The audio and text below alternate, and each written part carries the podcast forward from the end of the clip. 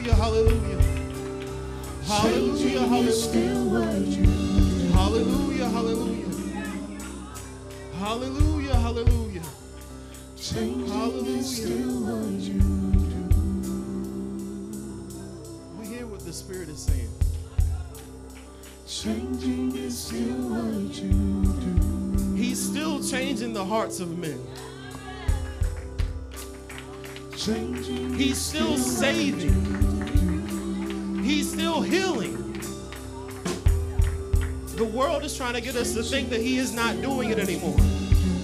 But His word says that He's still saving. His word says that He's still healing. And where He moves, there's miracles, there's signs, there's wonders, there's deliverances, there's healings, there's setting free. Where He moves,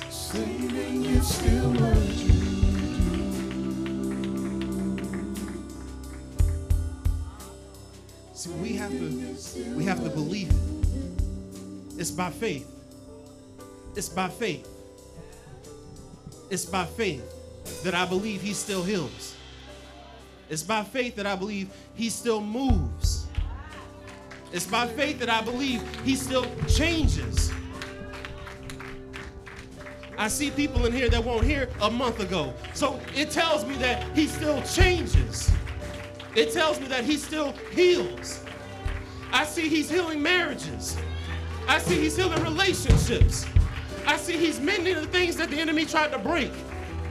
I see he's healing hearts. He's bringing forgiveness. He's bringing deliverance. I see that he still moves.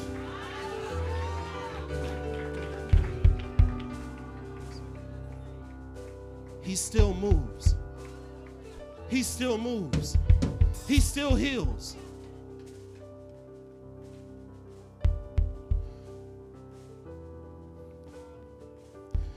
See, I was in the grocery store the other day because we don't believe that he really moves and he really heals. And I was buying groceries and whatnot, and I'm standing in line behind a, a gentleman who was who appeared to be disabled. And I, I was telling my wife the other day, I said, I don't know what it is lately. So I, I, I work with elderly people every day. I see ailments every day.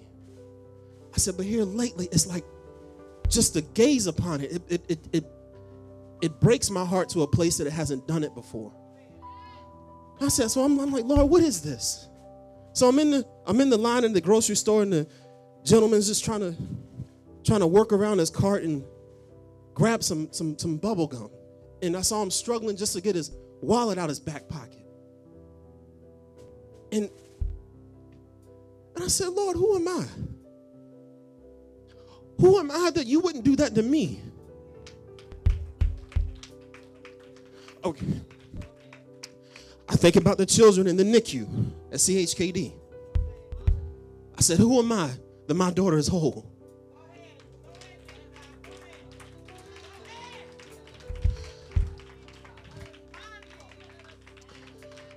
I said, said, I still have siblings who aren't saved. Who am I that I would be saved? Who am I that I deserve to be saved? When I couldn't quit smoking cigarettes, who am I that He would help me quit? When I couldn't stop drinking, who am I that He would take the taste out of my mouth? I still know people that still drink and can't stop. I still know people that smoke and can't stop. Who am I that He would free me from lust? I said, Who am I? Don't deserve it because I know the thoughts that I had. I know the things that I meditated on. I know the things that I desired. I know the things I chased after. Who am I? See, that's how we have to approach God. Who are we that you would permit me to make it here today? Who am I that I turn on the news and it's not about my family member? Who am I that my child woke up this morning? Who am I that I'm not in the hospital right now praying that, you, that you're a savior? Who am I that my child's not hooked up to a ventilator? Who am I that my pastor is in good health? That the people I care about still made it here another service? Who am I that I have a worship team? Who am I that we have an intercessor? We have a dance ministry. We have a pastor, a teacher, a prophet, a mother, a father, a friend, a brother, a sister. Who am I? Because I don't deserve it. I don't deserve that type of love. I don't deserve it. And my siblings, they've been incarcerated, but they're still alive. I know it happens in jail. I don't deserve it. I don't deserve my brother to be delivered from homosexuality. Because if it didn't happen, I wouldn't have a friend. I don't deserve that. I don't deserve godparents for my daughter that know how to pray when I can't find the prayer. They know how to keep me. When I don't have nobody to talk to, they know how to reel me in. I don't deserve friends like that. I don't deserve a pastor that's patient, that didn't give up on me when I wanted to. But he saw me at my end and not where I was. When I couldn't see, he would see for me. When I was confused, he would think for me. When I couldn't decide, he would point me in the right direction. See, I don't deserve that. I didn't do anything to deserve that. I was wretched. I was sinful. Everything I thought about was evil. Don't deserve my dad to be standing here. I tried to put hands on that man one day. I don't deserve that. I didn't deserve to baptize my family. I'm sitting here telling God, who am I? Who am I?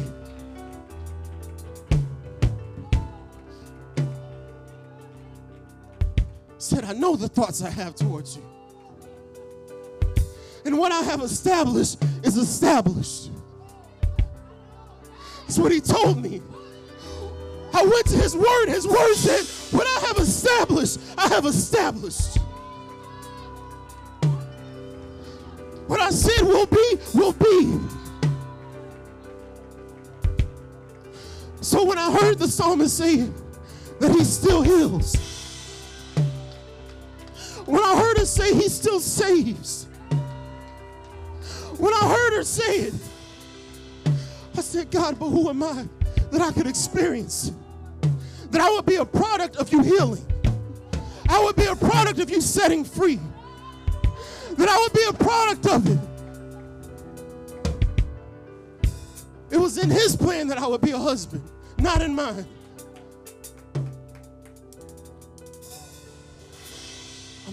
Church. I'm telling you, church. I'm telling you, he still heals. He still sets free. He still forgives. He said, What can separate you from the love of God? Not even death. I've already taken the keys from that. I've removed the sting from him. He proceeds to say that I've begun a good work in you, and that I will bring to completion. He gives us these guarantees in His Word for moments that we begin to doubt. He says, I am the Lord your God, and I change not.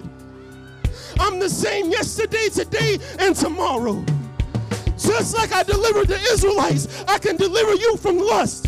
Just like I delivered the Israelites, I can deliver you from unforgiveness. Still heals, He still sets free. He's still crying out for you. He's still asking you to come.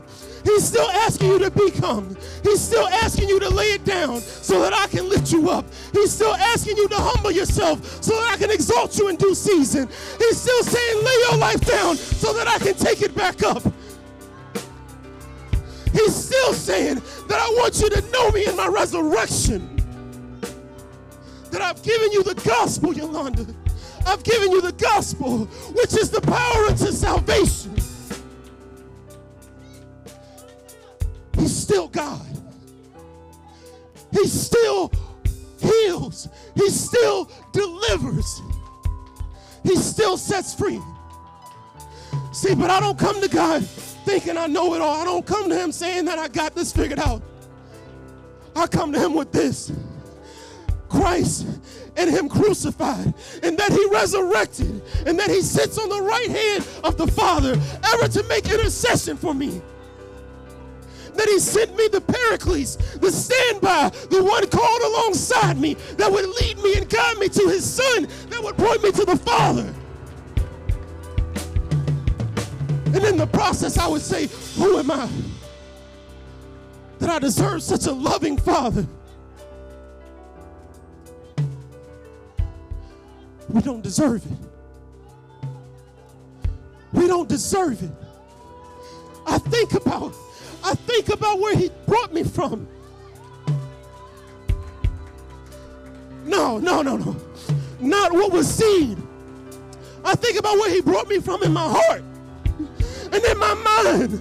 Because that's what led me to where I was. See, when she said that he still changes, no, y'all don't know. You don't know because when the man of God said, You still have a call on your life, Holy Spirit reached in and He snatched my heart. And I didn't know what to do but cry.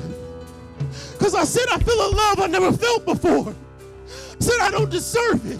And I heard my cousin praying for me. And I heard my little cousin praying for me.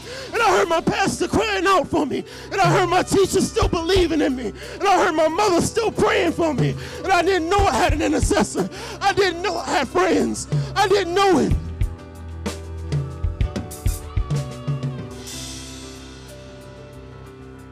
Oh, but the mercies of God. The mercies of God. The mercies of God the mercies of God. I'm standing in line. He could barely get his wallet out. His wife is just looking at him like, Would you just hurry up? I said, God, I, I said, I don't deserve it.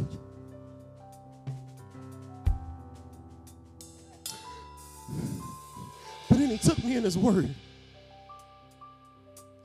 With the disciples went to Jesus. And they said, Lord, they said, what sin was committed? What sin was committed by the Father? That, that he would be crippled like he is.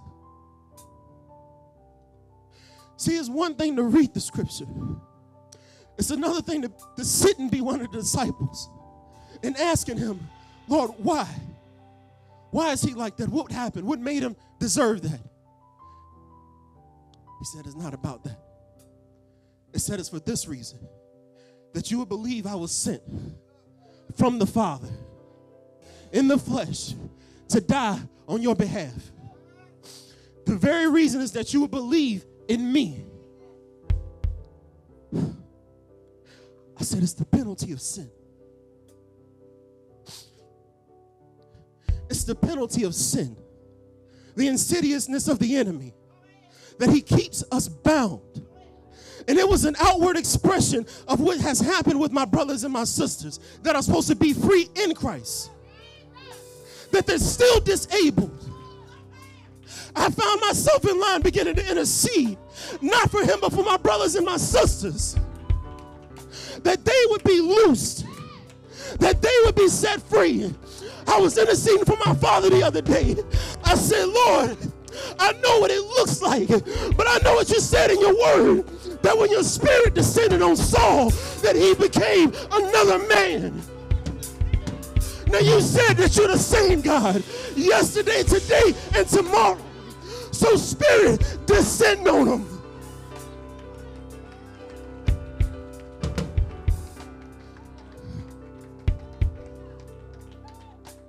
This is what the Father is all about. He's about healing. He's about delivering. He's about bringing together. He's about, he goes to the undesirables. He goes to the ones that don't deserve it. He told me if you did deserve it, they wouldn't see that it was me. You needed to be wretched. You needed to be that womanized. You needed to be that. So that it would be only me that they would see.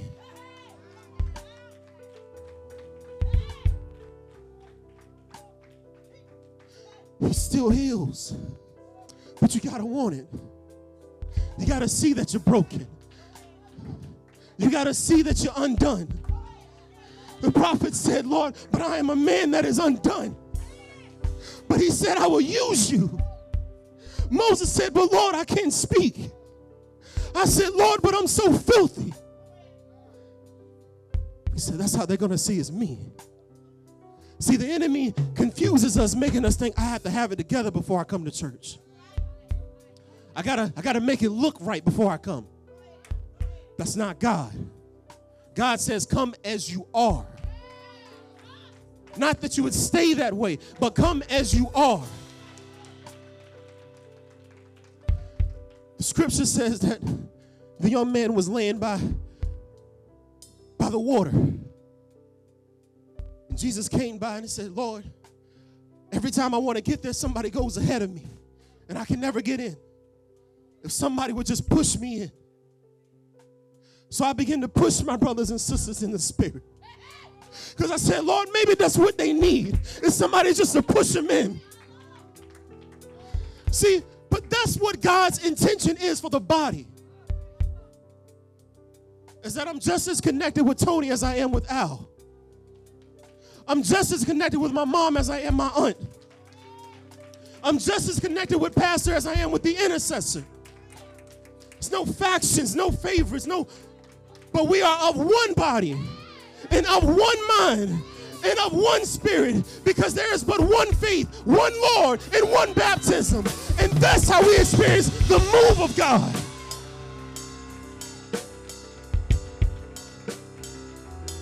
He's still God. He still reigns. He's still forever and ever. From everlasting to everlasting, He still provides, He still heals, He still makes whole. But we have to come to Him like we believe it. I still believe Uncle Bobby can be healed. I have not stopped believing. And I won't stop believing because that's who I am a believer. I still believe that my dad will be standing where he is. I still believe that Pastor's father is going to be here and his children. I still believe it. I still believe that he can do it. Whether I see it with my own eyes or not, I would be like the heroes of faith that died not seeing the promise but yet believing. Still believe. I still believe freedom. I still believe. I believe your man of God is standing beside you. I still believe. I still believe. I still believe. I still believe. I still believe because that's how the kingdom works. If we would just but believe that his word is true. The Samaritan said, Send your word, Lord. Send your word, and it shall be.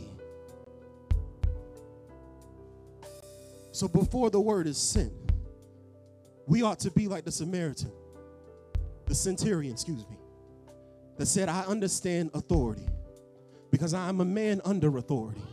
That I tell him to go and he goes. Because we would have to be under authority to receive authority. And the authority is the word of God. Glory to the Most High God. We can just give God some praise.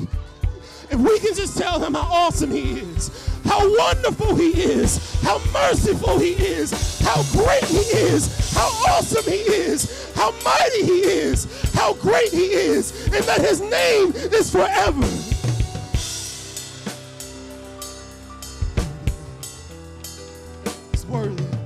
Worthy. He's worthy. He's worthy. He's worthy.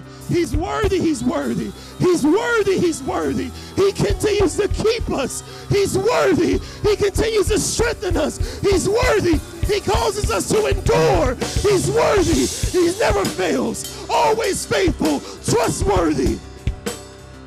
He's God. And besides him, there is no other.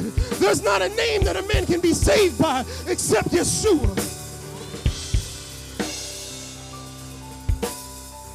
Mercies of God. How awesome it is to to behold him, to stand in his presence. At this time,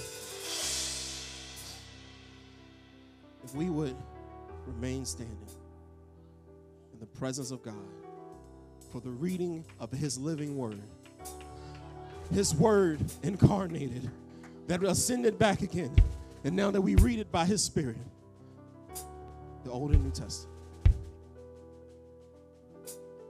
I'll be reading the Old Testament, Psalms 33 8 through 16. Let all the earth fear the Lord. Let all the inhabitants of the world stand in awe of him. For he spake, and it was done. He commanded, and it stood fast. The, the Lord bringeth the counsel of the heav- heaven, and not he maketh the devices of people of none effect. The counsel of the Lord standeth forever and thoughts of his heart in all generations. Blessed is that is the nation whose God is the Lord, and the people whom he hath chosen for his own inheritance. The Lord looketh from heaven, he beholdeth all the sons of men. From the place of his inhabitation, he looketh upon the inhabitants of the earth. He fashioneth their hearts alike, he considereth all their works. There is no king saved by the multitude of, of an host, and mighty man is not delivered by such strength. In the word of I will be reading the New Testament, Ephesians 6, 5 through 6 in Amplified Classic. Servants, slaves, be, be obedient to those who are your physical matters, masters, having respect for them, eager, concerned to please them. In singleness of motive with all your heart as ser- service to Christ Himself, not in the way of eye service, as if they were watching you and only to please men, but as servants, slaves of Christ, doing the will of God heartedly and with your whole heart. And the word of the Lord is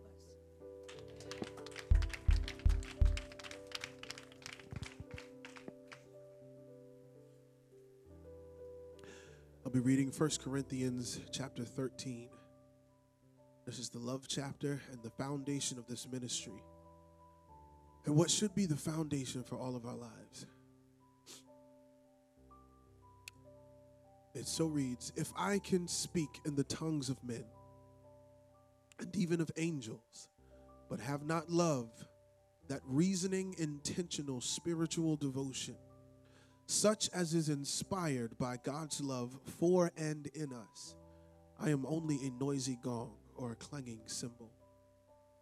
And if I have prophetic powers, the gift of interpreting the divine will and purpose, and understand all the secret truths and mysteries, and possess all knowledge, and if I have sufficient faith so that I can remove mountains but have not love, God's love in me, I am nothing, a useless nobody. Even if I dole out all that I have to the poor and providing food, and if I surrender my body to be burned, or in order that I may glory, but have not love, God's love in me, I gain nothing. Love endures long and is patient and kind.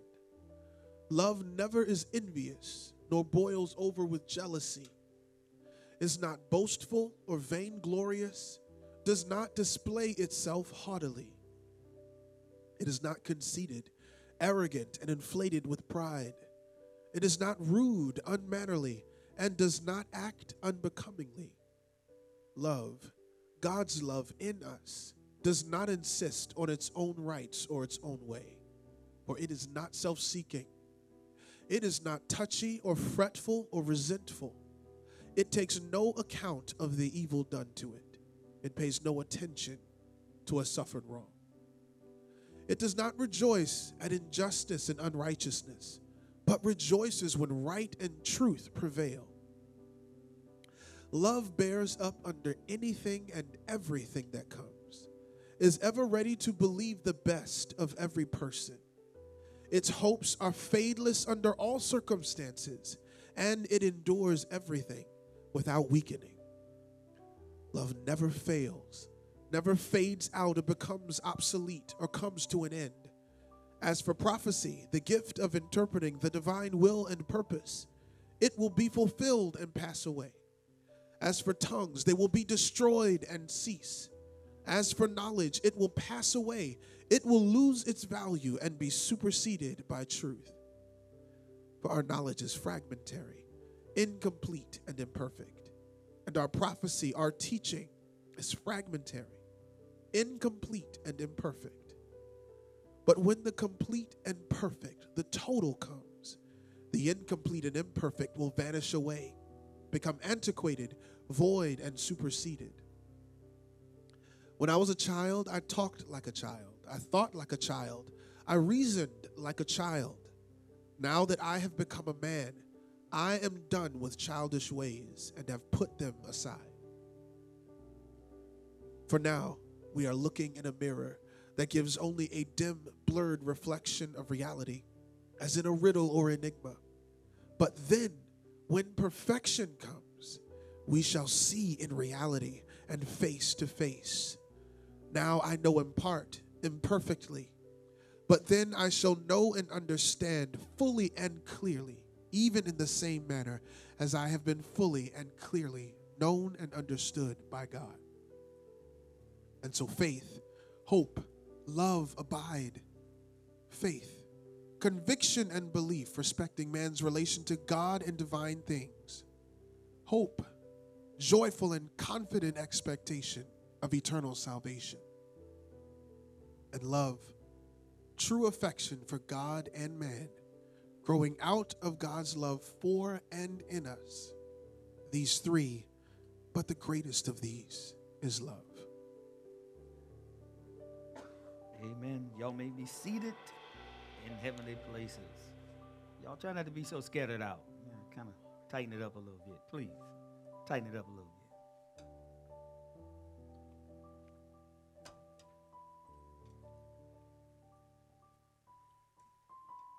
That's right. Let's, obedience is best. I know you're comfortable where you were at. You know, come on. Mm. I want to. I want to be balanced. Amen. Okay.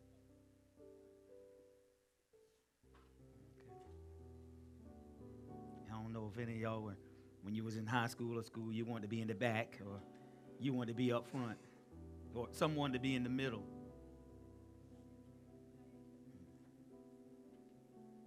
I used to want to be in the back.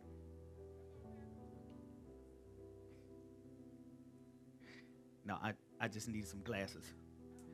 So I, I had to come up front. y'all all right? Y'all know I'm not going to just dive right in. I got to make my connection. Check the spirits in here. Check your demon at the door. Don't bring them in here. If he does, he will be expelled. Okay? I'm giving them warning. If I see him move, I'm going to move. All right? Demons are real. Just like the air that you breathe that you don't see. Demons are real. You might not see them with your physical eye, but you see the manifestation of them. Hmm. All right. Hey, good to see you, Paul. I like a man of his word.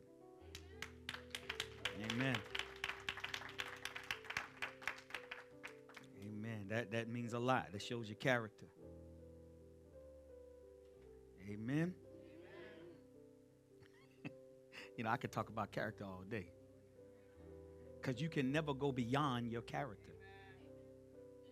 You can say you this, but you really can't go beyond your character. You can lie and say, Yeah, I'm, I'm going to be here, but you can't go beyond your character. Watch, you don't come. Because that's your character. It, that's right. You should be your word. Nah. Well, not really. You are, but you're not. Should be the word. You should have the character now of Christ if you're saved. You should be striving after that which is perfect. Okay. All right. Man. All right. Roll call. Tony not here? He's out of town for work. Okay. Y'all, Pastor, hey, if the sheep in here, I got to know. Yeah? All right. Then the sheep should. All right, all right.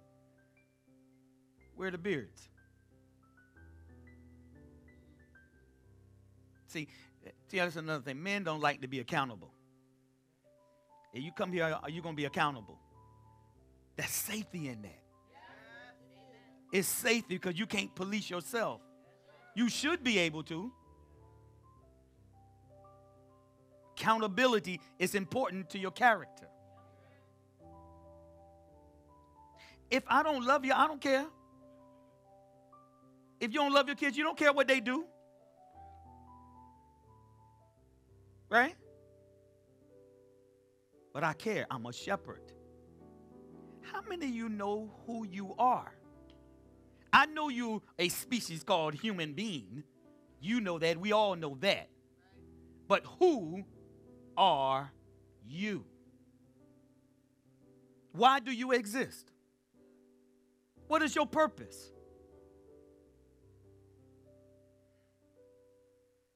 It's a shame to be 80 years old and you die and you never know your purpose. You never know why you were placed on this earth. It won't to eat, have sex, and die.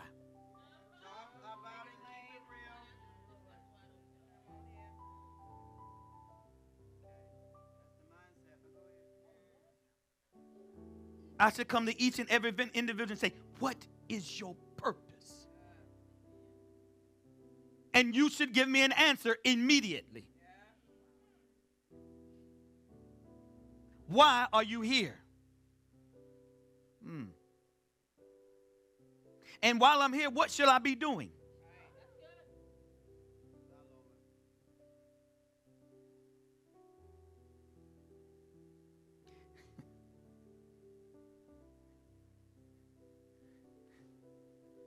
Every product has a manual.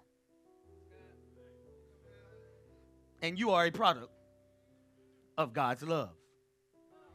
Here's your manual. You just haven't read it. You try to live your life without reading the manual. you try to make choices without reading the manual. The manual is just the mind of the creator.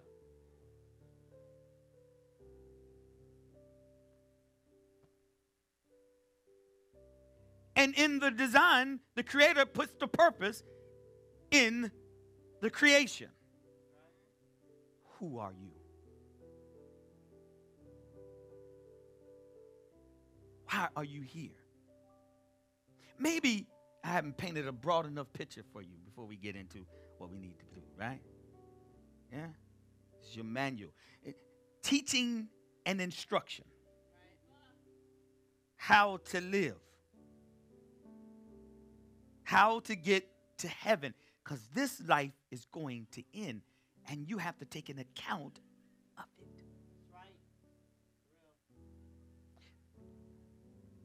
See, that's the, the man does not want to be told what to do. He doesn't want to be told how to govern his life. Yet you sit here and don't know who you are, why you are here. Hmm, okay.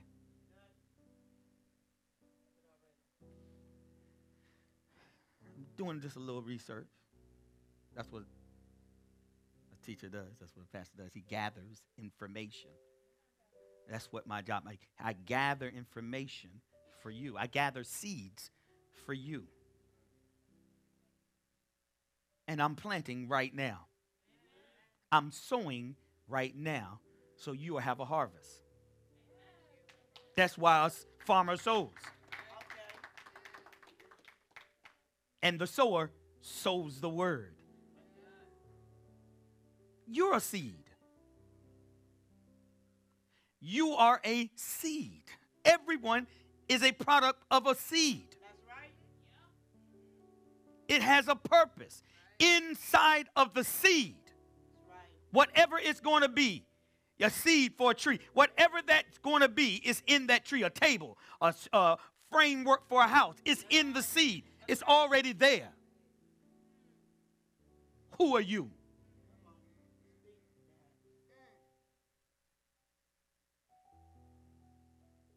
Man, you're a product, you're a seed, and it has to have a purpose. If I throw seed on the concrete, it will not grow for a thousand, it will never grow. It's not its purpose that it can't produce. But if I put it in the earth, the purpose of that seed will begin to function. And I placed Adam in the garden so he could function. Problem is, you don't know who you are. How many of you ever said, "Oh, I wish I won't here? Come on, be, you know, when you down in the dumps, come on, y'all. I wish I won't here. Okay? All right. Yeah. And to be honest. She still got people in church just lie. Let something tragic happen. You be, why? I wish I won't here. I did, you got, I wish I won't, I didn't ask to be here. They got some kids suing his parent because he didn't ask to be here.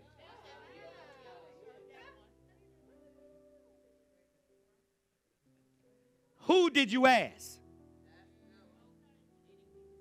That's what I want to know. Who? No one is here by mistake.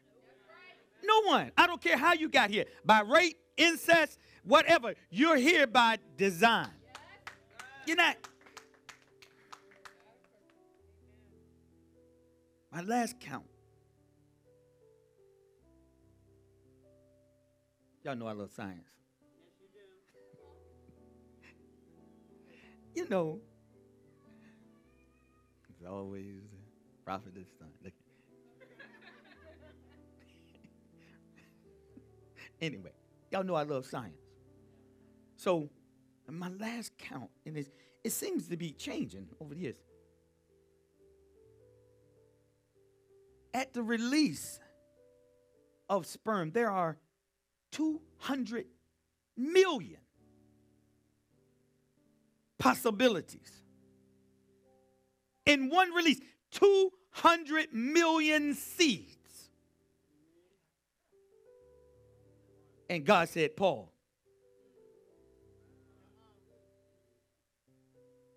and God said, Shaft. 200 million seeds. And he said, Melvin. 200 million, and the count is going up. You are not here by mistake. See, the problem is how you got here. That's what you're focused on. But God said, uh, right there, Tamika, 200 million. Precise. And when I called you out, I put a purpose in you. Your seed. 200 million at one time. And he said, Yolanda, you're not a mistake. You're here with a purpose. This is why you're going to function right, because you don't know your purpose. You think your purpose, some of us think our purpose was to get high. Say that and stay high. Yeah. Some of us thought our purpose just to be angry. Feel good. I feel it feel good to cuss.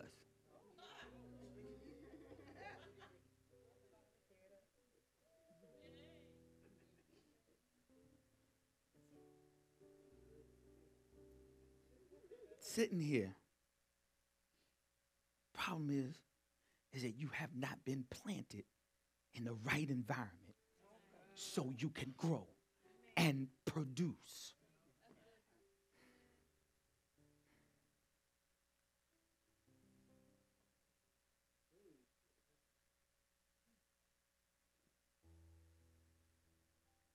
Because you got another plan. You got another soil you want to plant your seed in.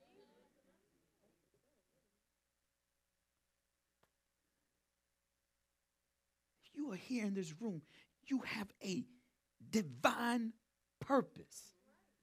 The problem is you blind, you can't see because you've been planted in the wrong environment.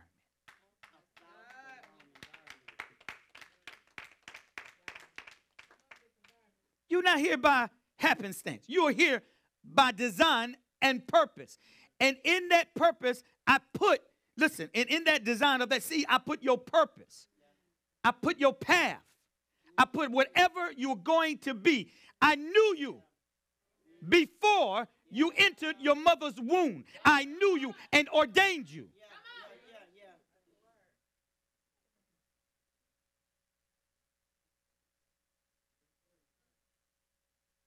You sit here and you don't know your purpose. You sit there and you have not produced.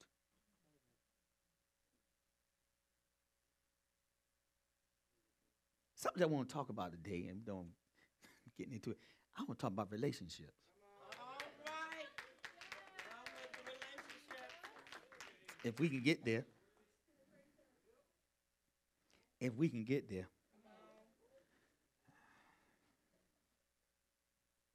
Mm. Mm. First, before we go anywhere, I want to put the scripture again, Proverbs 12, 1.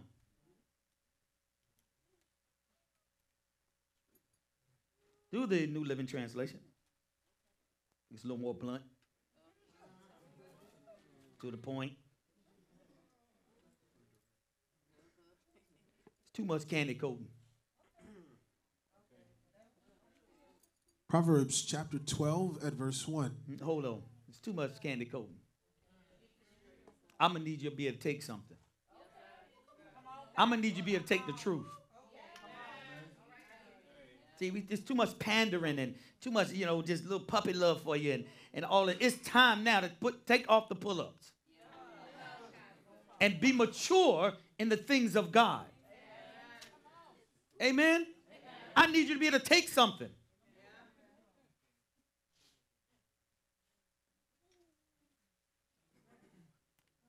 Okay, read the scripture. read the scripture. Hold on. Proverbs. Hold on. You know why you're going to have to be able to take something? Because you're going to always be going through something. Always. That's why I'm going to need you to be able to take something. I'm going to talk about relationships today, man. We'll talk about love today. Right? Okay. I guarantee you, Paul, there won't be no hooping. It will not be. I told you I gave y'all a scripture for that last week. They received the word with gladness. Say that. Say yeah, hey, say that. But listen, but when the circumstance came, the word took no root in them. The word took no root in them. So when the circumstance came, they fell apart. Because they were running around the church, a bunch of hooping and hollering, and not producing anything. But that's what the church like. That's what the church like. I'm not going to give you what you like. I'm going to give you what you need. So you can produce. What's in you, Q? What's in you that needs to be pulled out? What's in you? What, what is it? Is it a book? Is it a, is it, what is it? Is it a how-to something? What is it? What is it that's in you that's dormant, that will not come up? What is it that's in you? What is your purpose? Who are you supposed to be developing?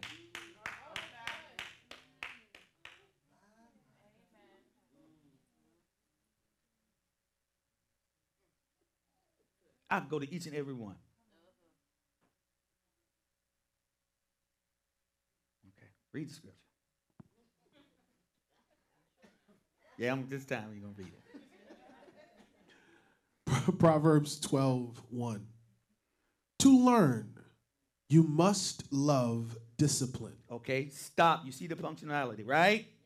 I need y'all. I keep saying faith comes by hearing and hearing by the word. So I need y'all to do this because they, you know, tomorrow you'll forget this. To learn. This is what you came here to do, is to learn.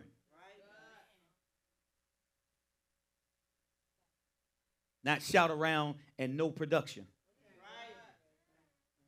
You came here to learn. Go ahead, minister. It is stupid to hate correction. That sounded even better this week than it did last week. That's the word of God. Don't have no issue with me. You take it up with the Father. To learn, you must love discipline. So, discipline is love. And love is discipline. You got to get that in your spirit first before we move on. You must love correction. You're going off the cliff.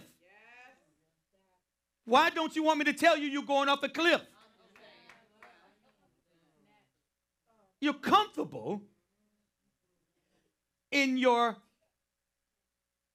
in your you no, you're comfortable in this masquerade. This altered universe of your mind. This this augmented truth. and we get comfortable in that. So you you're not you can't you won't learn. You can't nobody can teach you anything.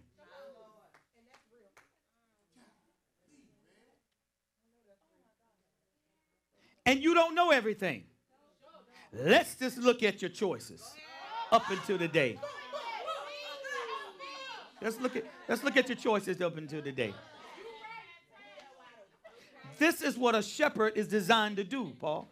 He is to help you make sound choices. He can see. His job is to shepherd you, guide you. not to take your manhood away, not to come in your house and run your home, but it's spiritually to guide you, to make you think. Amen. See that? See, this is what I love about Murray. He has adapted himself to his man of God, to his pastor. It ain't, it ain't diminished who you are, has it? Matter of fact, it's enhanced you. That's right. And I'm gonna work with him.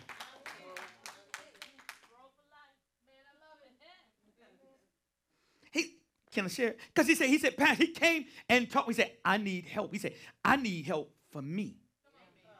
He didn't say his wife yet. He said, I need help for me. Can you help me?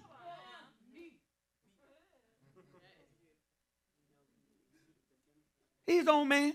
He got his own personality. He got his own ways. He got all those things. He all those things. He had his own vice. He had all the stuff. He drank all these type of things. See, he he ain't scared now.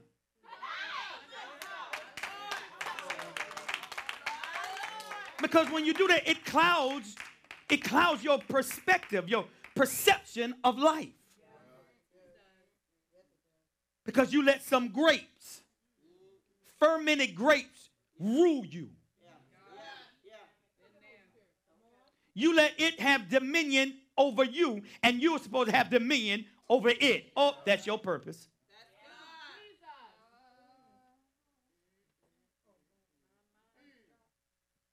You can put weed in there too.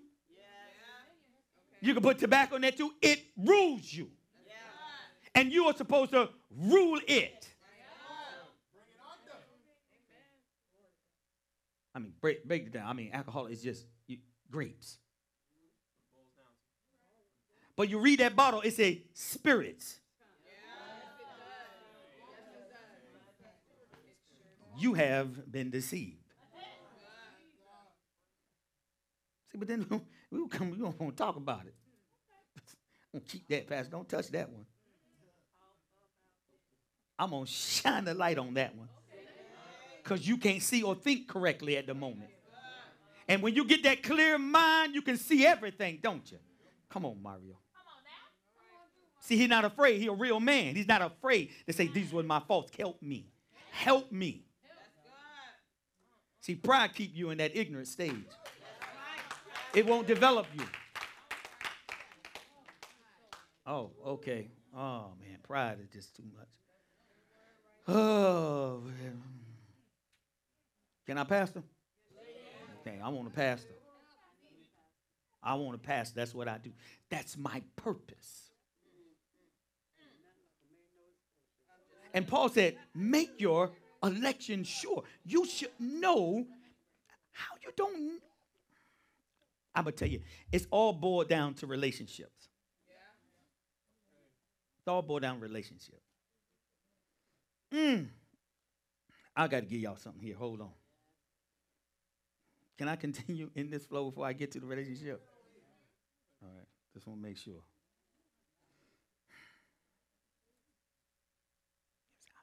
Why am I here? I ain't asked to be here. And all this mess is happening to me. What's going on? Ain't happening to them over there. Why it always happened to me? Who said that? So I'll just be honest. Y'all just don't want to be honest. At some form, you have said that. Folks, Don't raise their hand. You're ashamed. Don't be ashamed. You're supposed to be in believer now. Go to Jeremiah. Go to prophetess. Mm-hmm. Tell her I'm in Jeremiah.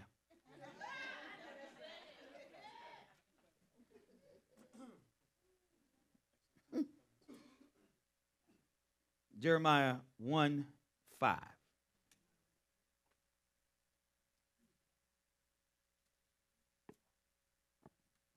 Jeremiah chapter 1 at verse 5.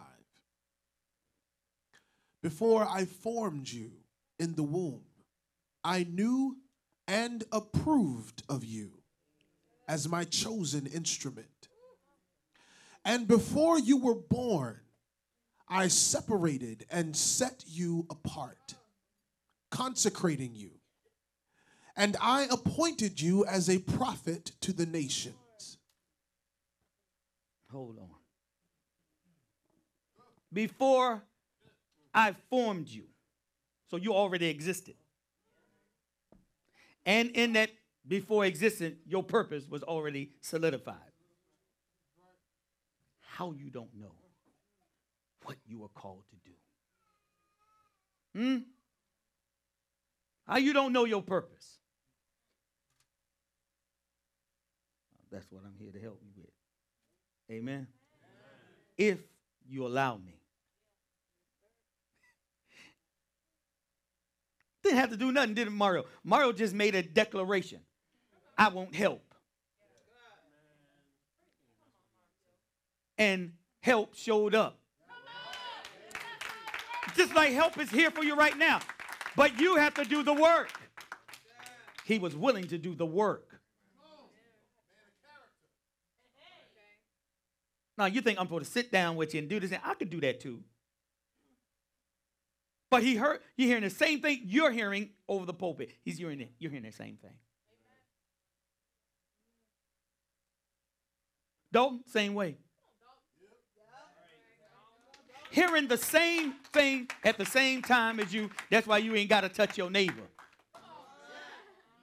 Stand there. Can't stand there.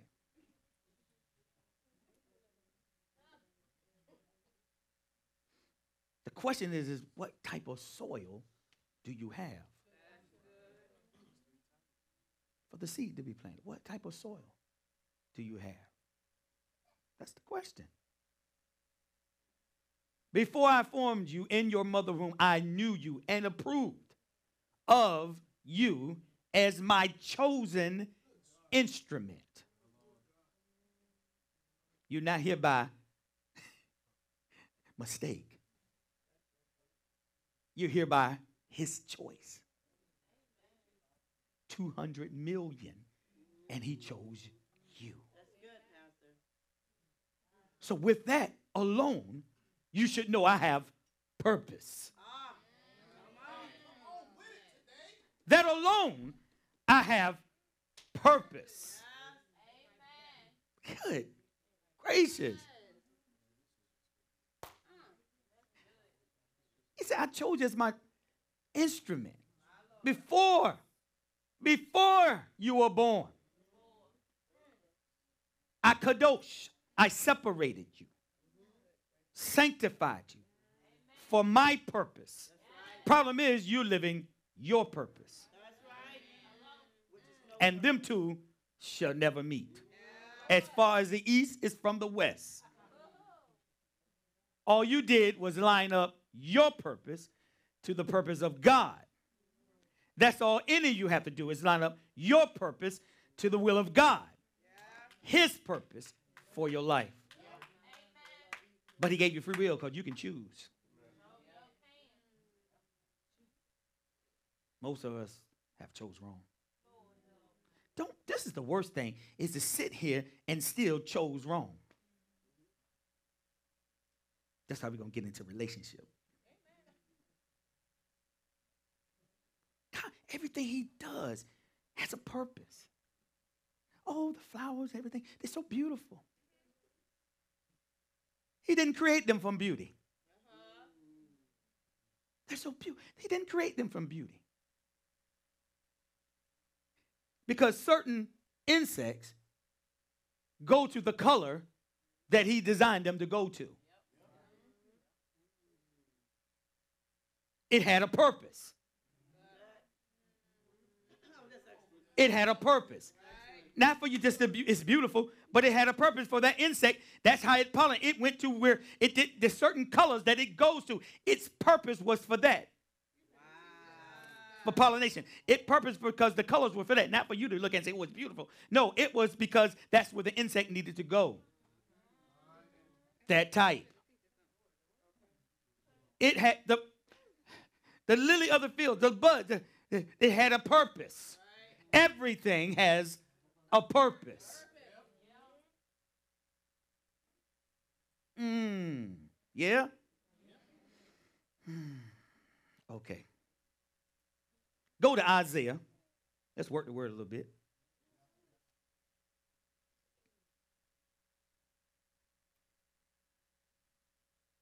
So, hmm. so Jesus was slain 2,000 years ago, right? That's when they put him on the cross, right? But the scripture says that he was slain before the foundation of the world. Uh uh uh uh. He died 2,000 years ago. No. The Bible says that he was slain before, before the foundations of the world.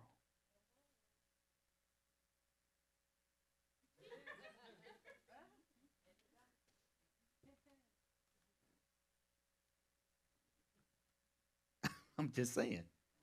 I'm, I'm trying to tell you. we- See, we, we, we, we have no understanding. And with all thy getting, get an understanding. He was slain before, before the foundation. His blood was shed before. His purpose was before. Just like yours. I knew you before. I sanctified, I ordained you before you enter in. Okay, all right. You there? You go to did you go to Isaiah? Go to Isaiah 46. 8.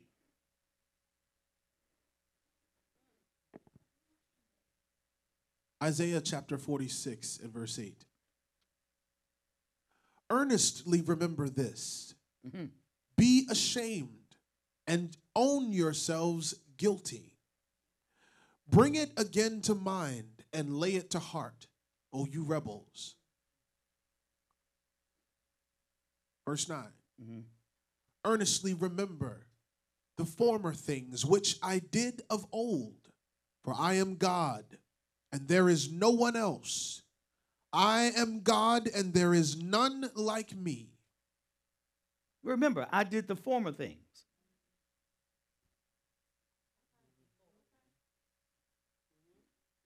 Okay, they don't get it. Okay. All right. Y'all don't get it. Okay. All right. Go to, hope you make you this one, and I'll bring it back to it. Revelation 13 8.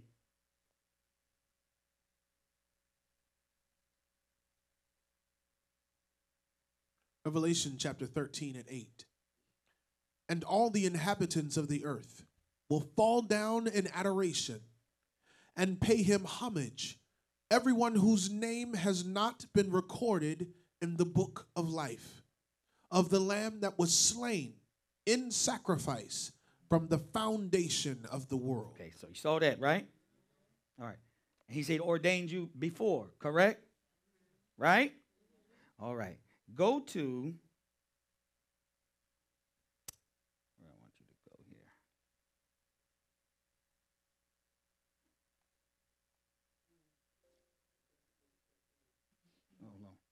I think I might have. All right, hold on. I might have missed that. It's in Ecclesiastes. Uh, hold on.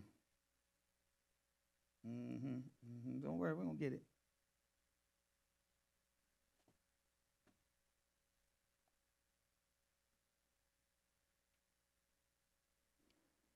Where my scripture at? Where my scripture? Okay. It's in Ecclesiastes. You know, one he said he requires that which is past. That's in uh, Ecclesiastes. Come on, minister. Help me out. verse 15. There you go, 315. I think I had Ephesians 315. I'm sorry. That's good too.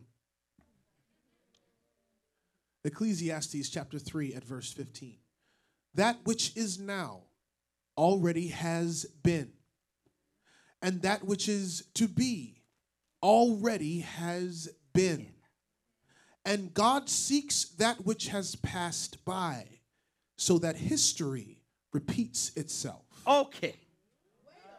All right. No, you know, that's deja vu. Some of y'all had deja vu before, right? For a moment, just a fraction, because you really have been there. You really have seen it already. Wait a minute. So you there is no new thing under the sun. So BTW is not new. It's already been. Because it was in the beginning and before the foundation of the world. It existed. It's in you as part of the seed that's in you. Dance star, the same thing. You didn't create it, it's already been there. And he requires that which is past. I ordained you. I placed it in you. You're the seed.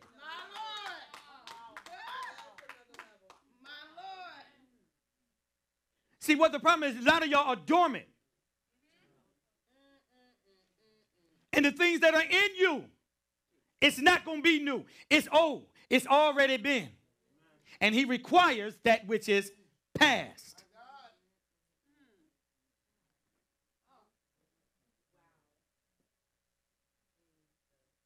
This is why he says, I've done it from the beginning. I know it the beginning from the end. When he do it, it's here. Oh, God. But really, it's here. This is your past. y'all ain't gonna, y'all ain't get it. It's the deer in the headlights. Y'all ain't got it. Mm-mm, you got to get it. Okay, okay. Read it again. Read it again. That which is now. That which is now. You sitting right in that chair. What you're doing right now, sitting in that chair. Read it. Already has been. You already have been there. Go ahead. And that which is to be. Tomorrow.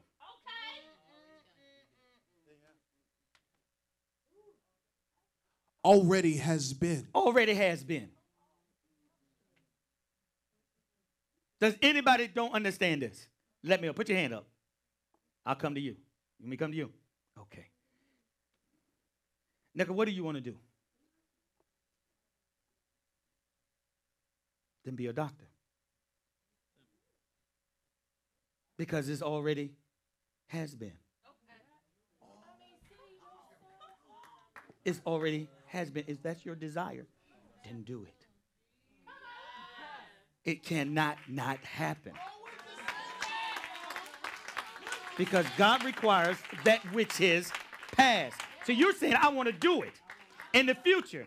You want to do it in the future. He said, that has already been.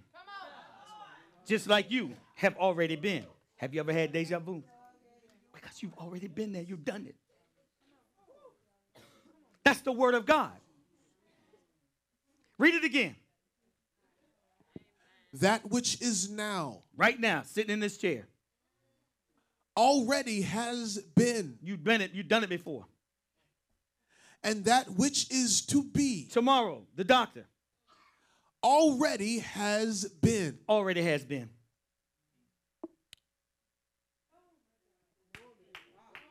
I always wanted my own gym. Always wanted my own gym. Spent a lot of time in the gym. Wanted my own gym. Go downstairs, 108, and my gym is there. Already been. If God has given you something to do, then He's giving you the resources for it. See, this is going to get into, see, I got to get into relationship because you don't understand men for thee and people for thy life.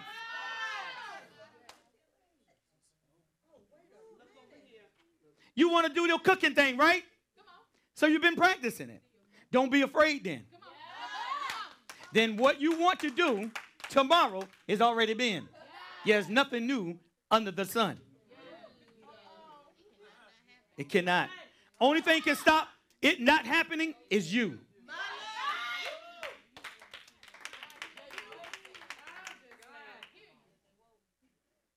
Could it be that simple?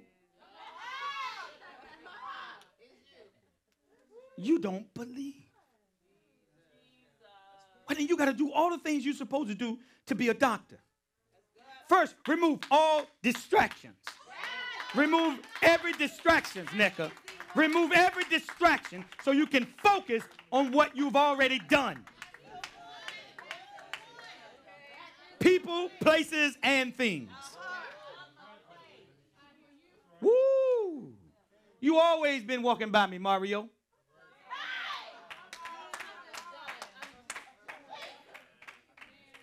No, the word, do you believe the word or you don't? I always wanted in my own gym. I started in my little house gym. See, don't despise small beginnings. See, you got to take the steps. When the seed is planted, it grows. It takes a minute before it actually germinates and take root and grows. And you heard me say it won't here. But I said it's going to be here in 30 days, and it's here. I'm going to go to the grave empty. Nothing in me. That's right. The graveyard full of potential. People had books and you know movies and everything they should have done, restaurant, all kind of stuff. Forfeit because they don't know who they are or their purpose. Who's young man by you? How you doing? What's his name? How you doing? David. David. We got another David in. Ben David. What do you want to be, David? You want to go to the Air Force? He wanted to defend his country. He wanted to go to the Air Force. Then go to the Air Force. It's that desire. See that, see that passion feeds that desire. Do everything you need to do. Remove your distraction. When the cute girl come, tell her, you know, we can't because that's a distraction. Make your father premature. Mm-mm. Mm-mm. Cut her off. Mm-hmm. If you gotta, if you want to do that, you want to travel light. You don't need luggage and all these responsibilities at that time at your age. How are you? 17? How old? 16. Okay. When you be 17? May? May the what? All right. I'm May the 7th. Amen. Glory to God. That's the month. Five. Grace. Look at this. Then do it. Then what you meditate on, the most you become. And it's never too late, Paul. It's never too late. You got a desire, it's never too late. See, in that desire is all of the resources. People for thee, men for thy life. See, you don't understand. Teach, I'm going to go into that one.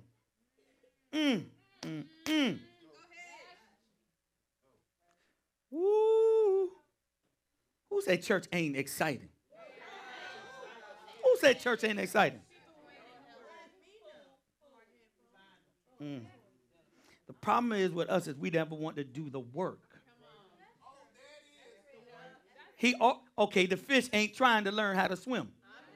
It's not a fish alive that can't swim. That's that's in their nature. It's built in. The the owner built it in. The designer built it into them. What did he build into you? You're in the image of God. I told y'all you're the, he's the example. Example means to strike a blow as to leave an imprint. And you're creating the image of God. Now, you can do all things through through Christ. See, everybody else, the secular world, and they all try to do it excluding Christ. It's through him. And in your weakness, now, he's made strong. He is. Jesus Christ. Oh, man, I'm trying to. Anybody else don't understand? He placed that desire in you. What happens is you won't cultivate it. You won't do what's necessary. You won't discipline yourself what's necessary for it to break through that first layer that seed. You won't do what's necessary.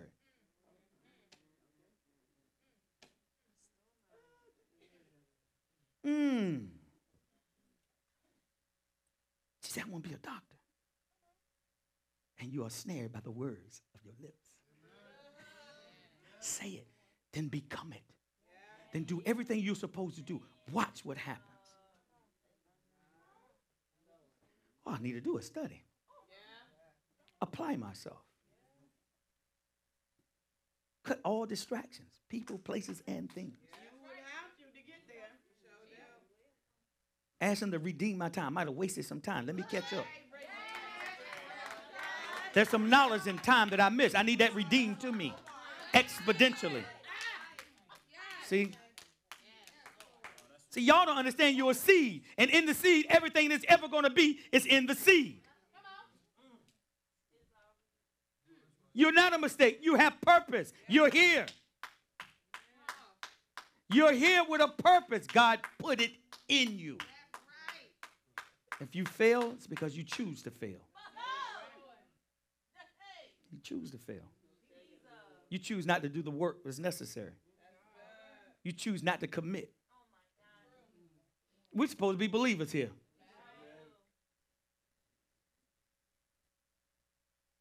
Where's Eric? Okay. Okay, y'all know how I feel now. See, I'm not like a pastor that you don't have my number. Some of y'all got my number.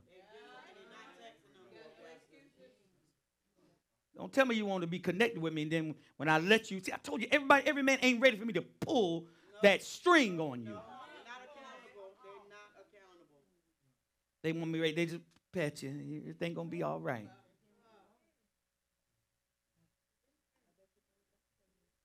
I want to. Just women, men get mad because the woman can see the boy in the man. And the woman get the man gets mad because she see the boy in him. Just take something away from him. Tell him he can't do something. What does he do? He pout. He get mad. He's upset. He angry. And she's just saying, listen, I'm trying to function how I'm designed. And you, because you don't know your purpose, I can't function in my purpose. That's what she's saying. I can't function in my purpose. You get upset when I tell you, I'm, I'm designed to see what you don't see. I'm designed to keep my foot in your back. I mean, that's it. Until you can walk straight up yourself. It's to help you. The ministry is in him. The ministry is in you. It's not in her, it's in you. She's your helper. Help you meet your destiny in the earth. But you get mad and angry. Yeah, but I'm gonna need her to be right too. Mm-mm, mm-mm, mm-mm. Don't don't be careful. Be careful. Because I'm gonna need you to be right. You gotta be right. You gotta be submitted. The Bible said the sanctified woman sanctify the man. That means you can't just be doing what he doing. And it works vice versa. The sanctified man sanctifies the husband, the wife. It works both ways. God is not an author of confusion. It is. And the men don't want to come in and hear another man tell him what he's doing wrong. That's wrong right there. You are been deceived. I see. I want to get in. The first thing that Satan does is sow a seed. The first seed that he sows is the seed of distrust. That's the first seed that he sows in, into a man. A seed of distrust. That's what he does.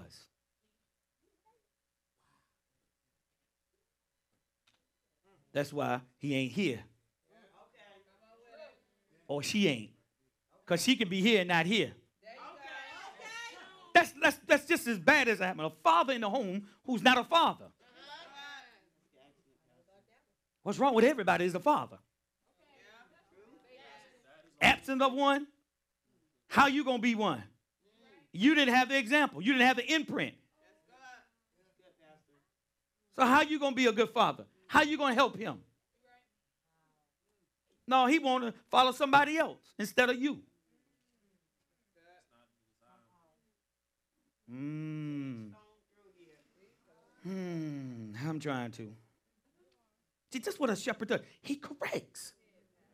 He, your thinking is wrong. He's got to correct your thinking. Because as a man thinketh in his heart, so is he. See, it's one thing to, re, to recant that, but it's another thing for having engrafted and it's actually true.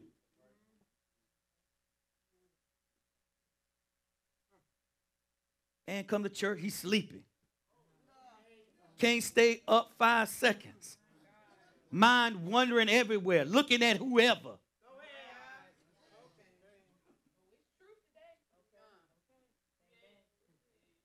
Mm. Okay. That's one of the reasons why we keep our praise team in the back. I've been at church too much going on up front. You trying to praise and worship, and it's a distraction. See, people just you ain't supposed to be seeing them. That's not about them. Okay, but see how got young men in here.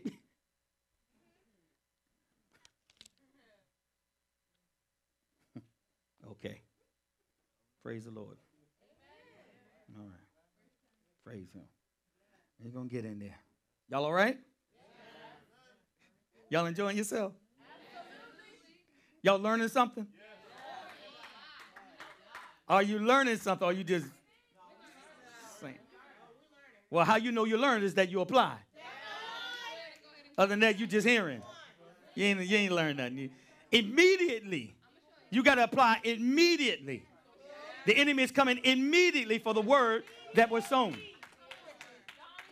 Mm-hmm. Mm-hmm. Okay. All right. Okay. Here we go. I guess we can. Uh. Whew. All right. Oh. All right. Okay. Y'all mind if I just wait for? I'm not gonna do it. I'm not gonna do it. I'm gonna go ahead. I'm gonna teach. I want to talk a little bit.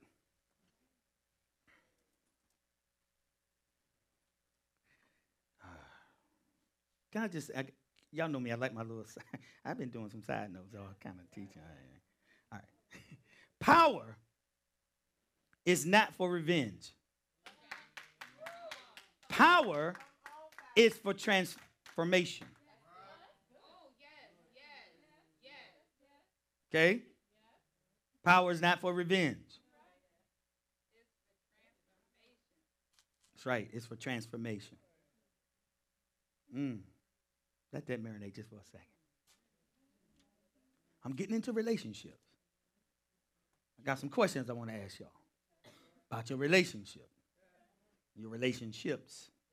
Mm. mm. Woo! It's gonna be tough, y'all.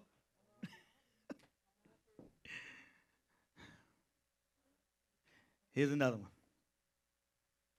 Sometimes he just give you thoughts. I don't say random because it's not random. It's precise. Mhm. It's for you.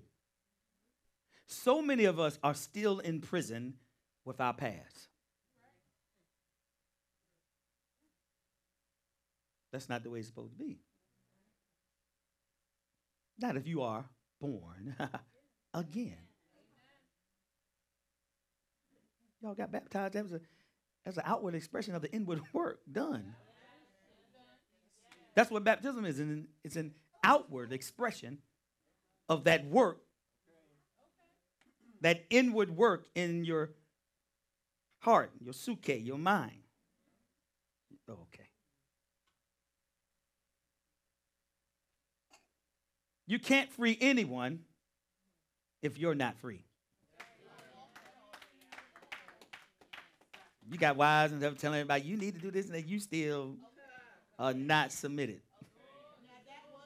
You're not submissive. Submissive doesn't mean you're weak, it means you're strong. Anytime you lean your own will and give your will to another, that shows strength.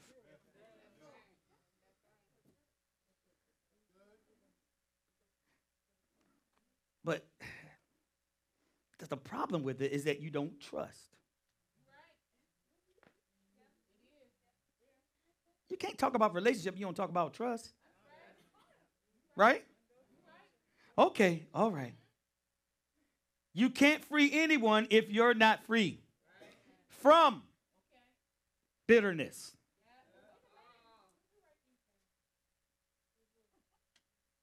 Mm. Here she go. My queen to be. I'm joking.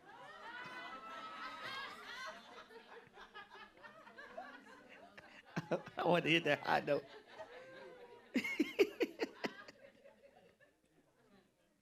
oh man, you gotta have fun with your spouse, man.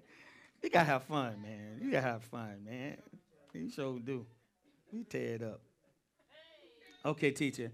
I, am gonna I'm give you a little quick little review. Power is not for revenge; it's for transformation. Okay, and I said so many so many of us are still uh, in prison with our past but you should be born again.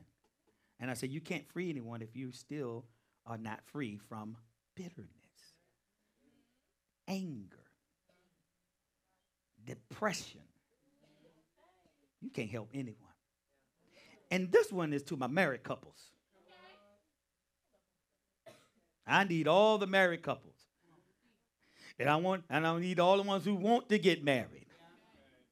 Heck, I need everybody. All right. We just need everybody. We just need everybody. I'm gonna help what's going on with us right here. Y'all in? I need everybody. All security in? All right. Listen closely. Selfishness is the womb of all sin.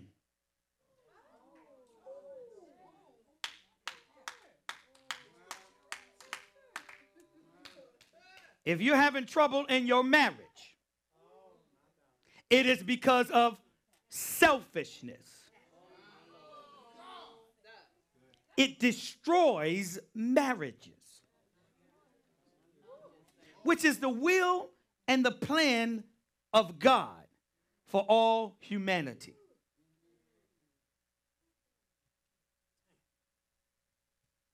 Selfishness destroys relationships.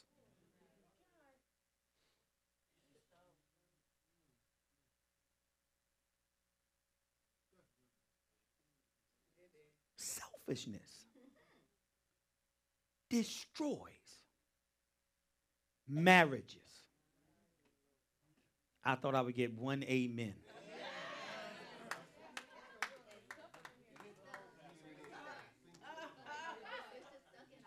Mm.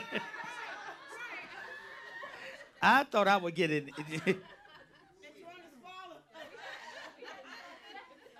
This is the truth.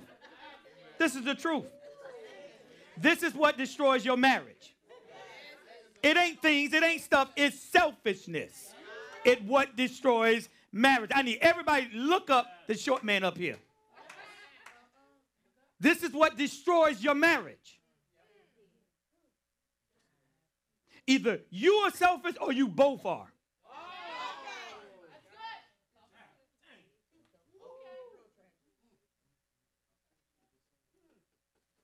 This is what destroys relationships with people. This is what destroys your relationship with God. I ain't got time for you today, God. Everything's good. I don't need anything right now. I'll call you when I need something. You selfish. It's the womb of all sin.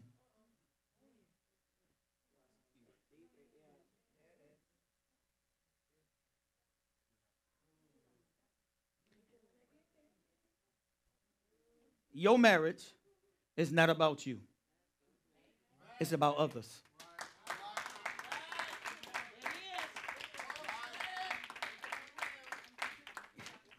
Your marriage is not about you. It's about others. See, you don't know the plan of God. You don't know the will of God. You don't understand how your marriage saves the world. What's going to culminate at the end? A marriage.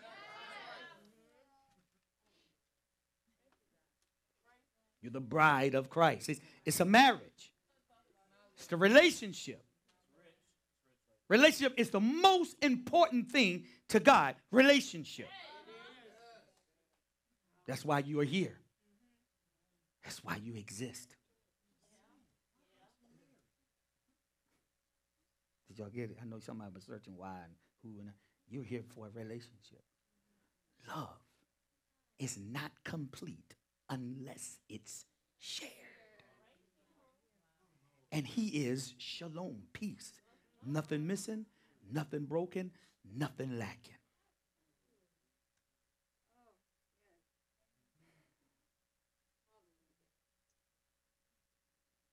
Some of us just not good friends. I watch y'all friendship. I watch who say they are friends with each other. Husband and wives. I watch that. Paul said, become all things to all men.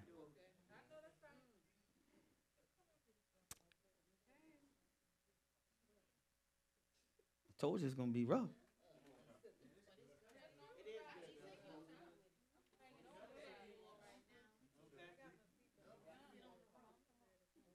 Our marriage is not about you and me.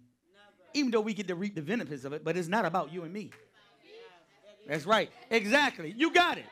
It is. It is about you. It's an example. It should leave an imprint.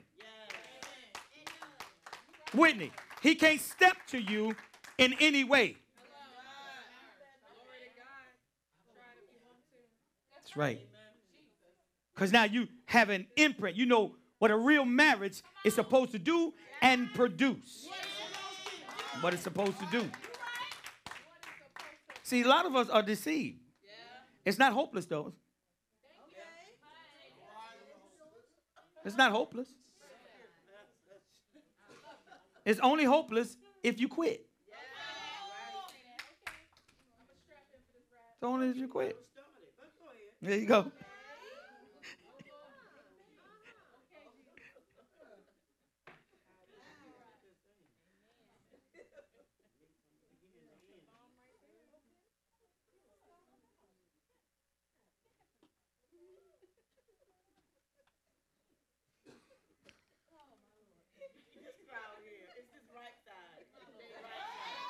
Come over here.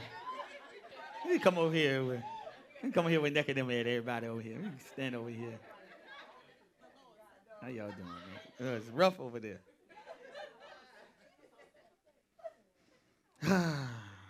okay. Mm. Mm. I really, I really feel for our fathers, our husbands. Um, everything is in your hands. See, that's the problem. Man. Eh, Most men don't want responsibility. They don't want responsibility for the condition of their home.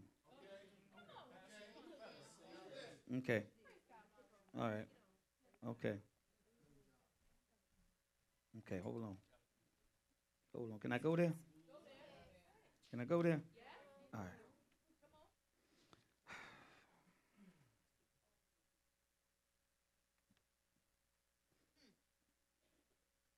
Yeah, most men don't want the responsibility.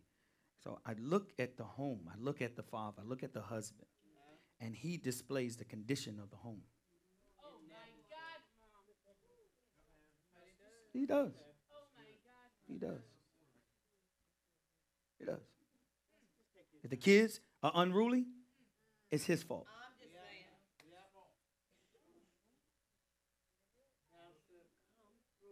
And I look at the ministers, I look at all the kids, I, and I look at you. Mm, I'm looking. I'm looking at her. She only seven months, but I'm looking at her. I'm looking at her daddy. I'm looking at her. The condition of your home is because of the father. How your kids act is because how you act. Oh, we getting in there now. I got a few more minutes.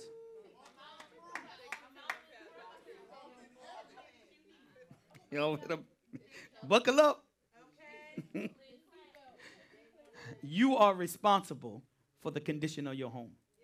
You are responsible for the condition of your children, Mario, how they act, what they do. You got to be aware. It ain't so much of me coming after the kids, I'm coming after you. Because your kids are an example. They only imitate their environment. If you let them get away with it, it's because you let them. That's right. And when you correct them, they act the same way that you act when your correction is there. Because they only imitate because you didn't correct them. That's not the proper way to behave. So I ain't coming after the kid, I'm coming after you.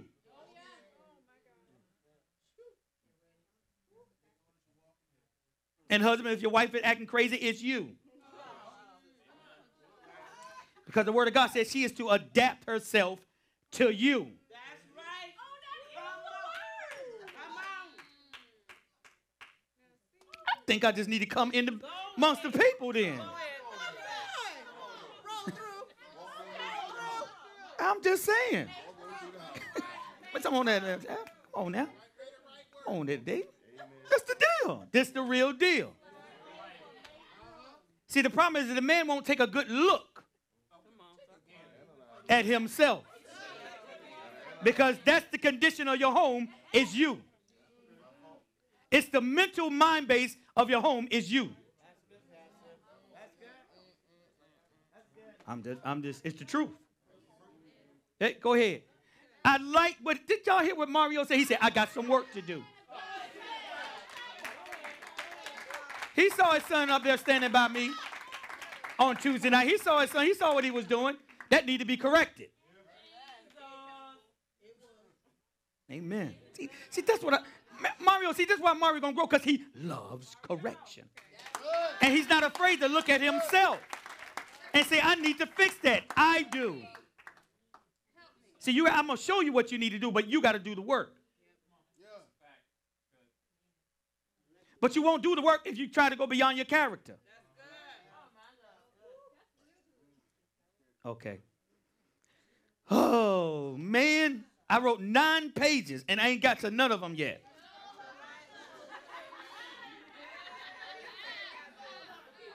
I got nine pages here. I want to go through the nine pages. Y'all ain't ready.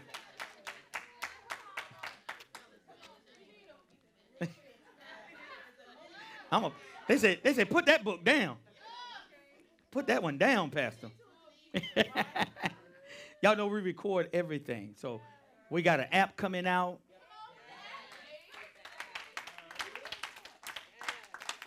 Hey Terrence, thanks for praying for me. As you can see, I'm healed, and you need signs following you too. Terrence prayed for me the other night. You know, I was building gym, and I'm, I'm out there. They, they were mad at me because I was helping move the treadmill, and I pulled a little muscle right there, and uh, it was really bad, bad, worse than I was saying. I mean, it was hurting. So, um, I, I was pastoring. I had to had to do something, and and Terrence called me, and, and by the end of the conversation, he prayed for me.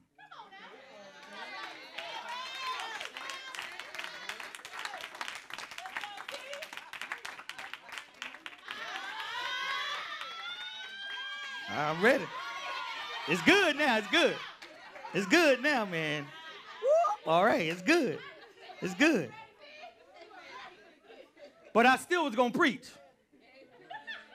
I might have stood still, but I was still coming. That was my only concern.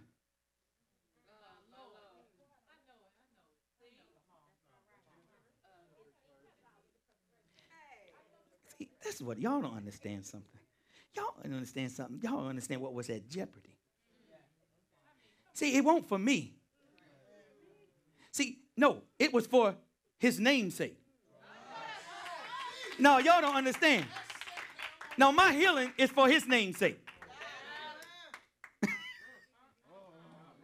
Your deliverance is for his namesake. It ain't even about you, it's about him. I don't want to put a blemish on his namesake. Y'all, I'm gonna teach on that too. Y'all ain't ready for that. His namesake. Woo! Oh my God. Good God. Oh, you're in the right place. Man, are y'all getting filled? Full of the word? Are you growing sitting here like, man, faith is now? Okay. Mm-mm-mm. If you ain't growing, don't come.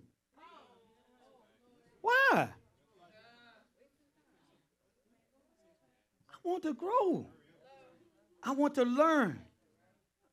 I want to have skill, wisdom, how to maneuver through this life fearlessly. Okay.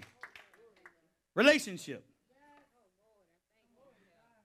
The way in which two or more concepts, objects, or people are connected, or the state of being connected. Are you in a relationship? That means you would have to be connected. That is what establishes a relationship that you are connected. You say you're in a relationship with God. Are you connected to Him? Hmm. Oh, teacher. Okay. Okay. Thank you, Holy Spirit. How many y'all ever said, now be honest with you, I don't need nobody but God?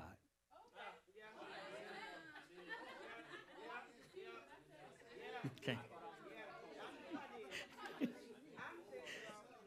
I don't need nobody but God.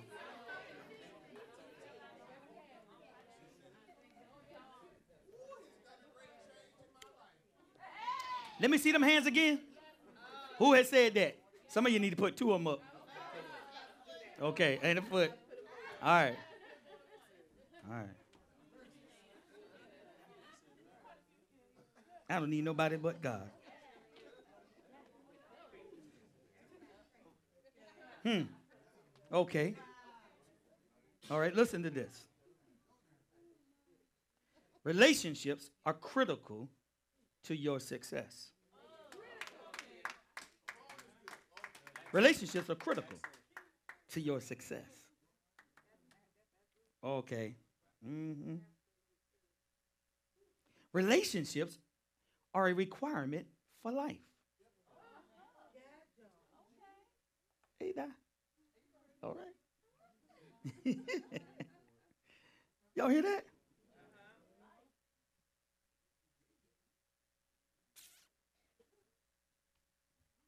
The mindset or mentality of all I need is God is not true.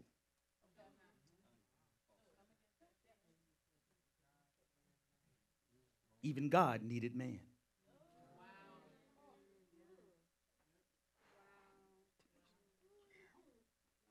Even God needed man. Okay. He had the angels, but God needed man. He come and live and dwell inside of man. His image is in man. Okay. Okay. Even God needed man. I told you love has to be shared to be complete.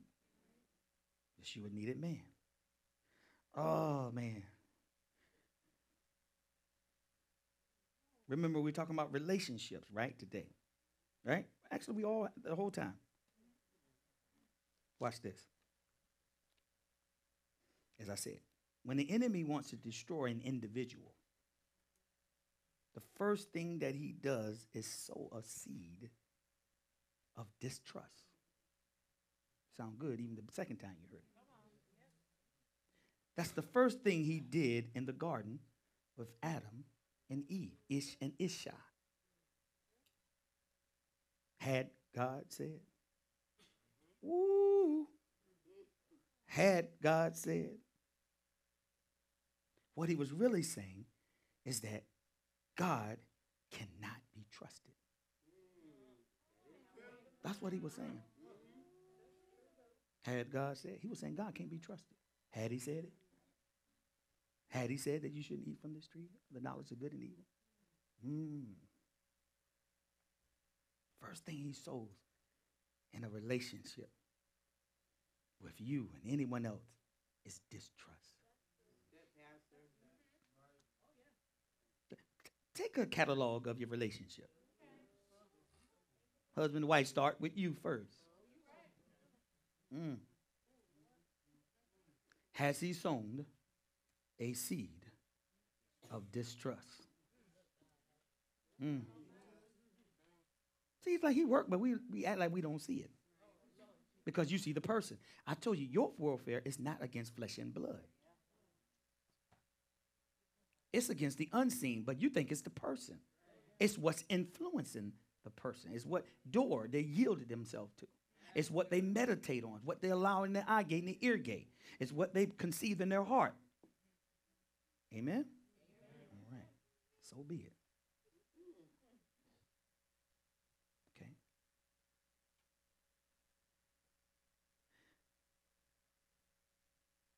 Yeah, that's why he said that. Okay, here we go. Distrust was the very first seed ever sown by the enemy. I heard somebody say, well, he said he put the herb in the tree. Oh, no, I said by the enemy. Okay? Distrust means the feeling that someone or something cannot be relied upon.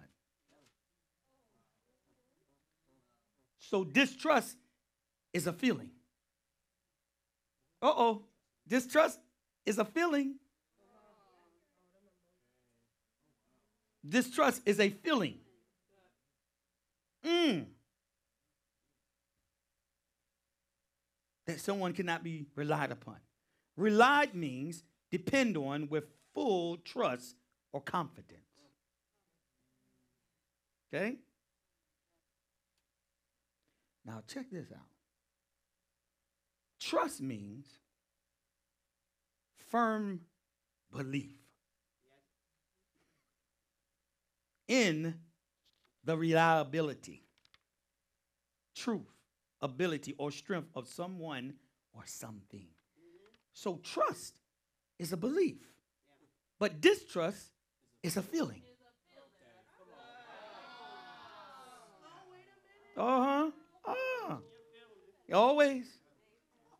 Always in your feelings. Did y'all hear that? So look at that. Distrust is a feeling, but trust is a belief.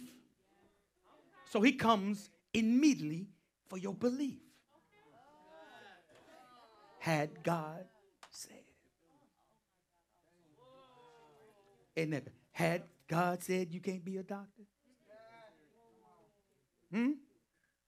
Had he said that? No, then you got to combat that before the foundation. He's already ordained that. That's where the thought came from. That's why the images that I've seen. That's why my imagination, my imagination has been working. What kind of doctor you want to be? Y'all hear that? Tell them what that is. Physical therapist. Do you just want to work for someone or do you want to have your own practice? See that? Then have your own practice.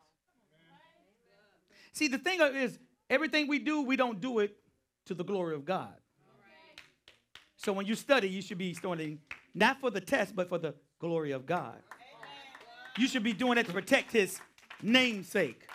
Because the enemy gonna come for his name. Mm. And all that you do should be in the same manner. All that you do should be in the same manner. Do it unto the glory of God. See, we don't think, our mind don't think like that.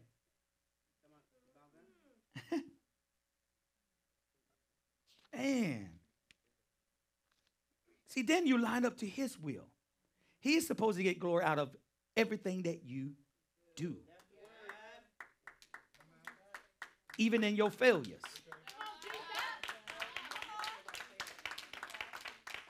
He don't move on pity parties though. He move on faith. He'll give you a minute to get yourself together. He'll give you a minute to get yourself together, but get up. All right. Okay. Here's this is what's gonna mess him up, teacher. We've been told over the years that people must earn your trust. Yeah, you have. Yeah, you have. You said it too. Yeah, you have. That's a half truth. That's just for man. Okay? That's for man way of getting to know you, to know each other. Okay? But the best way to bring the best out of people is to show them that you trust them. Mm. It is. It is good. Okay. All right. Hold on. To show them that you trust them. Make them believe that you trust them with everything.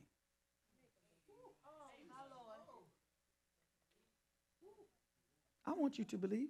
I want you to trust me. Okay, all right.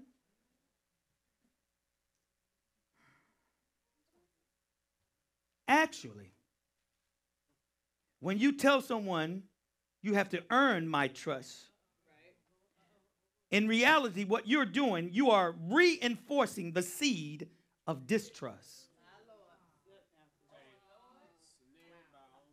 Did y'all hear that? Y'all heard that in the back? Mm. Okay, I'm going to say it.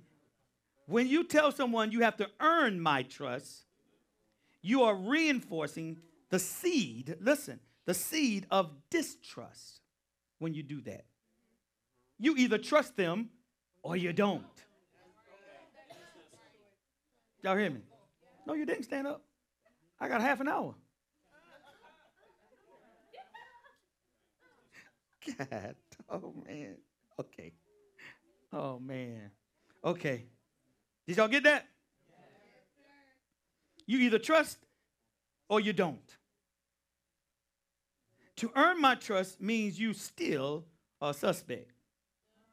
You right, When you tell somebody you got to earn my trust, you still you, you still a suspect. I'm still watching you. Prove yourself. Mm-hmm. When people know you don't trust them, it gives them the tendency of I don't care.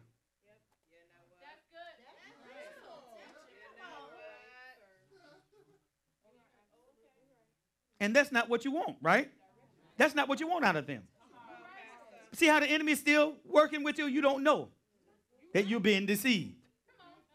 You either trust me or you don't. I reinforced the distrust when I say you got to earn my trust.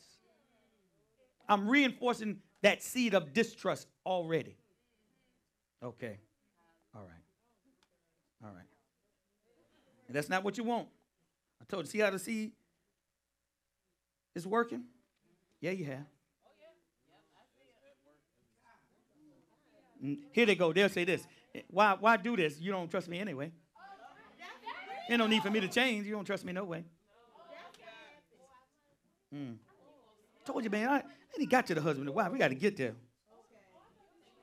When you trust, yeah, I am. But I got scripture for husband and wife. So got some stuff coming for that one. All right. All right. Hold on, teacher. I'm coming. I'm coming through. All right. I see you. So when you trust someone and they know you don't trust them, it's very difficult most of the time, unless they are possessed by a demon. it's very difficult for them to betray you. Y'all get that? It, it'd be hard for me to betray my wife. She, we trust each other. Unless I'm possessed, influence, it'd be hard for me to betray her. It would have to be. I said possession.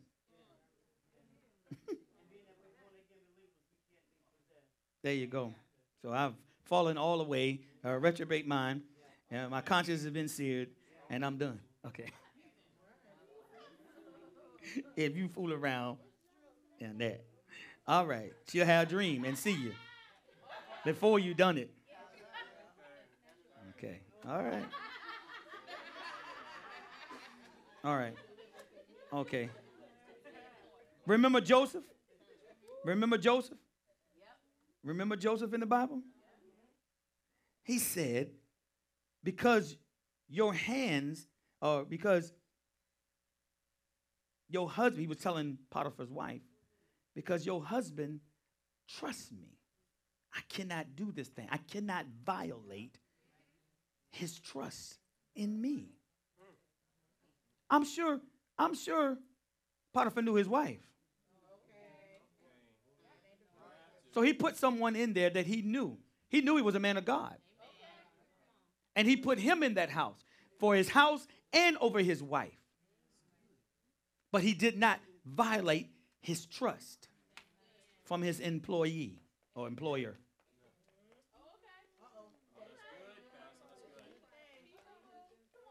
Peekaboo. All right. Mm-hmm. Potiphar knew his wife. I told you that. And he had absolute trust in Joseph, in Joseph's character. He had that. Character, the mental and moral qualities distinct to an individual.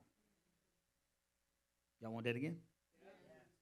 Character, the mental and moral qualities distinctive to an individual. Okay? Amen. Okay, teacher, what's what you giving me? Let me know. Okay, I got five. Okay, go to my closing. Y'all notice I never say I'm at my closing, pretty much. I never say that. It never closes. Old preacher, I'm up. I got five closings. Here I go. My closing is right there. And she tells me when it's time. That's good. And we work good together. I love that. I can't be in a house just a bunch of friction. It make me insane. I need to command peace in my home. Everybody take a nap. Everybody going down. you gotta have peace. Gotta have peace in my house. We gotta have a reset. Everybody, we gotta have reset. We gotta have reset. We can't be doing this. Mm-mm, mm-mm, mm. That's not the will of God. That's not the will of God. Okay, I got one, two, three, four, four more pages back and front, but I can't go there. Let me tell you about a friend. A real true friend. And some of y'all claim y'all got friends. That you friends. A real true friend is designed to help you make your goals a reality. A true friend. Mm-mm, mm-mm, mm-mm. Hold up, hold up, hold up, hold up before you get all there. A true friend is designed to help you. Divine is designed to help you meet your success or your goals in your life. A true friend. Then, this is another thing. You need a friend. That friend you need to have. You don't have this kind of friend in your life, you you uh, you man, I'm telling you, you, you you're destructive. If you don't have a friend to say, all right, right now, put down the defenses, take off the armor, strip down to your spirit, and let's take a good look at your behavior. You're here to help me. No, that's a real friend. You need a friend like that in your life that's not afraid to say, sit down and be quiet. Let me tell you what's going on. See, you need a good friend like that to tell you the truth. Are you that friend? Are you that friend? Are you that friend? See, you need a real friend to tell you the truth. You got to put down first. You need to put down your offenses. And you need to lay it down. And we, you need somebody like that in your life. See, that's what's wrong with a lot of us. There's nobody in your life like that. It's our teacher and me. But I, I mean, most of the men don't want to come. Not all the way. Because I'm going to tell you you're not running your house right.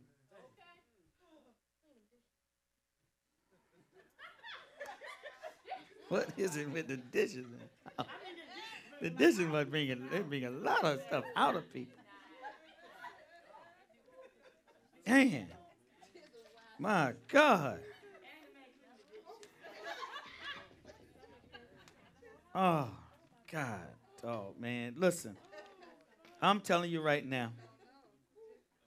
You, you need a friend. Hence the word I said, a friend. You don't need 10 friends. But everybody want friends. Hey, look on your Facebook. You got all these friends. They ain't your friend. They tell you what you want to hear. A true friend tell you what you need to hear. That's the problem. Nobody want nobody want a real friend. You only need one of them. Now I'm gonna see what happened to some of y'all friendship. A lot of y'all, I told y'all a lot of things. uh, A lot of things. If I ain't supposed to know, I won't know. But the things that I do know, I'm supposed to know.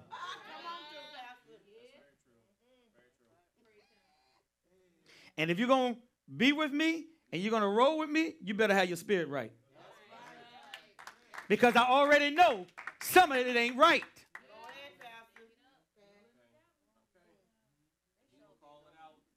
If you're gonna roll, if you're gonna be with me, you're gonna be side by side with me, I watch how you treat each other. See, the problem is that you do things in secret.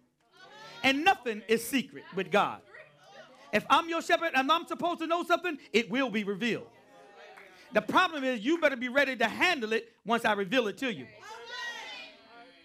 See, this is see, they, don't want they want me to just play. They want me to just, you know, shout and run and instead of actually showing you love. This is what I'm doing. It is. It, that's what the scripture said. Because it's going to make you a better person. It's to make you a better friend. What's sick is a lot of us are sick and don't know it. We are sick.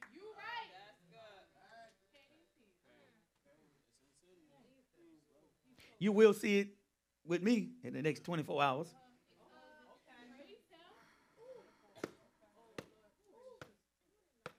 Okay, it is. It's some love right here. I- you, you have to do this because we faking it.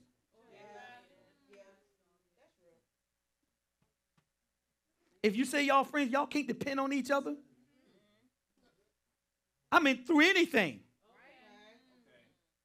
If you say y'all are friends and y'all can't depend on each other for, you know, anything or whatever circumstance, y'all not friends. That's not a friend. I, I wouldn't even put it associate. I just put it straight up manipulation. People use people for purposes to fulfill their needs, uh, spiritually and monetarily. I thought you was my friend.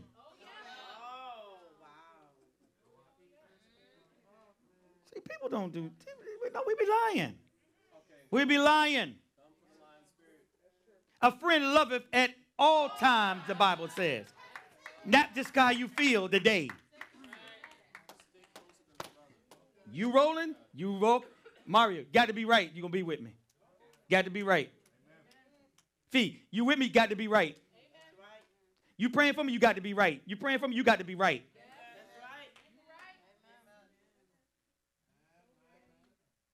You got to be right. And if it ain't right, let's make it right. So don't be surprised when I call you. Because we're going to make it right.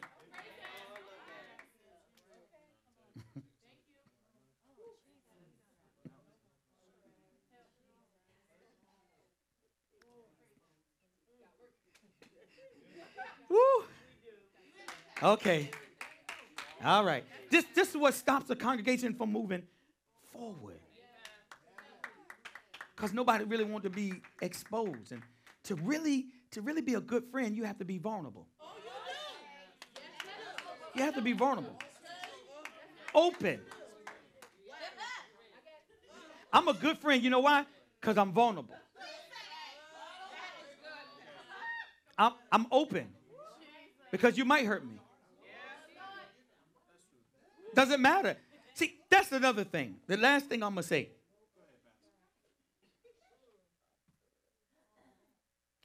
What's wrong with the majority of us is we haven't learned how to be hurt.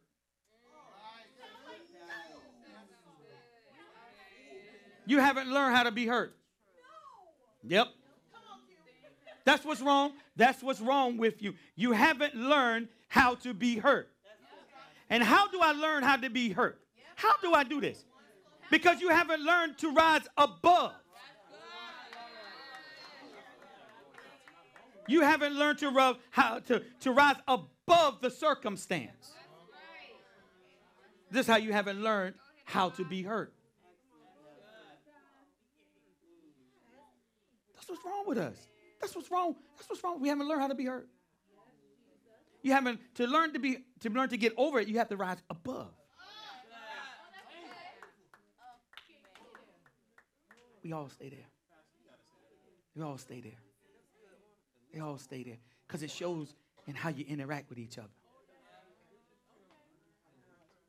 You know, it's like this. If if there was nothing wrong with relationship, you should never have to come to me about the relationship. So if you come to me about the relationship, there's something wrong with the relationship. Y'all hear me? You hear me? It's something wrong with the relationship. You should never have to come to me about the relationship. So that tells me there's something wrong with the relationship with one of you.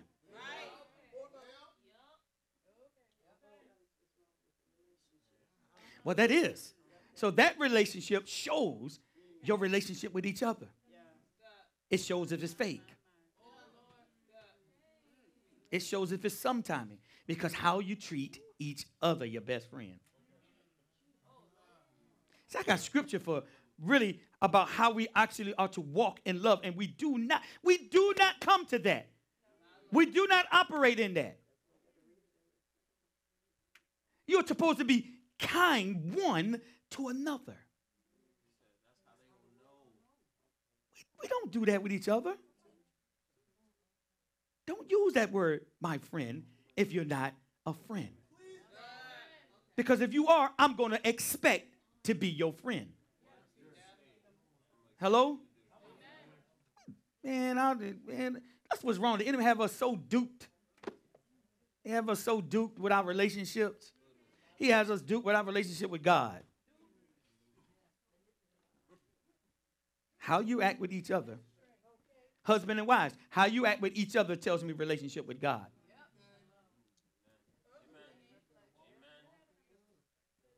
You sometime, it. sometime y'all get along, sometime you don't. That's how your relationship with God. Because you can't have a good relationship with God and a poor one within your home. Out of order. The question is, do you really love God? Because if you really love God, you, I'm going to love. It's, it's part of it. So you might want to think about that. All right. I guess we need to, Oh, I guess I need to sit down then. Huh? awesome word, right?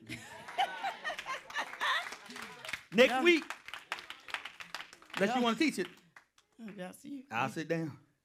I don't got no good. problem. You're good. I heard somebody say, sit down, Pastor, sit down. No. That's good. Somewhere over, there's somebody over in the corner over there. Did he say that? They said, I heard wrong. Okay, I'm sorry. Wow. It Okay. just shows our relationship with God. Um, our mindset and where we are in our life shows our relationship with God. Because the way that you may interact with me will not determine my response and my interaction with you. See, this is arising above the hurt. Is that I'm not required to respond to you the same way that you're interacting with me, which means that, mm, thank you, Holy Spirit, is that um, Frida won't mind because I'm gonna say it anyway, so I know she won't mind. It's a good thing. Last um, last week I think it was last Wednesday, was Tuesday. Okay, one day last week. As that um went to work after obviously Sunday service and I turned around and we greeted each other. But the way that we greeted each other was like we've never greeted each other before. And the hug was not a hug like ever before. And when we embraced, but we didn't initially discuss what happened in the embracing. And it was a, and this is the hug that God is talking about. Man, Frida, that kind of hug, if you can imagine that kind of hug that we get from the body when we hug, that is it is a relationship. What we felt was what we never had.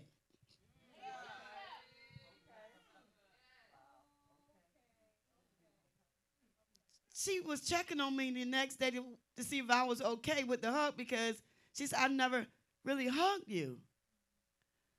I said, Yeah. I said, I'm a hug. I said, I was real good with it. I said, but it, it wasn't a normal hug. I said, that was a connection. It was a, see, in a connection, relationship is a connection. And a connection is a link of similar elements. Oh. See, we had nothing similar to connect in a unit or a system. Oh, I want to bring to life what a real relationship is. It's not because we hang out and do things that we think are fun together. Because when you're born again, we're talking about a relationship. It is a linking together of similar elements in a unit. See, Frida, we became one. You uh, see, no, no, no. See, this thing was real deep. So, Pastor, while you were teaching about relationship, that actually entered into my spirit that when we hug, we we initially never had a relationship before. What was different is how you saw me. I no longer, we don't see a person as a mere man because we're born again. And that's what I needed for us to connect in a relationship. And now what God has, see, see, this is, oh my Lord. In a marriage here, this is why I said you will have to initially be married. It's not because that a man said or a woman said that now you are husband and wife, there has to be a relationship first. There has to be a connection. There has to be a link.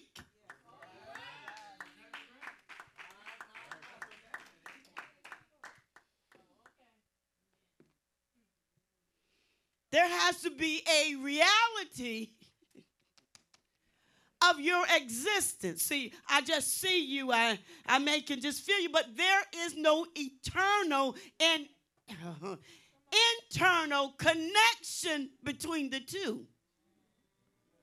You can be with someone for years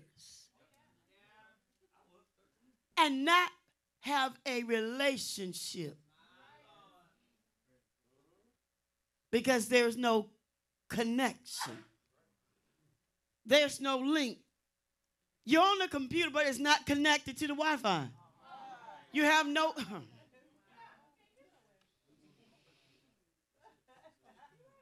See, there was a. Oh my God. This is going to be real quick because when Pastor was talking about purpose, and he was trying to, he knew that some of you didn't get it.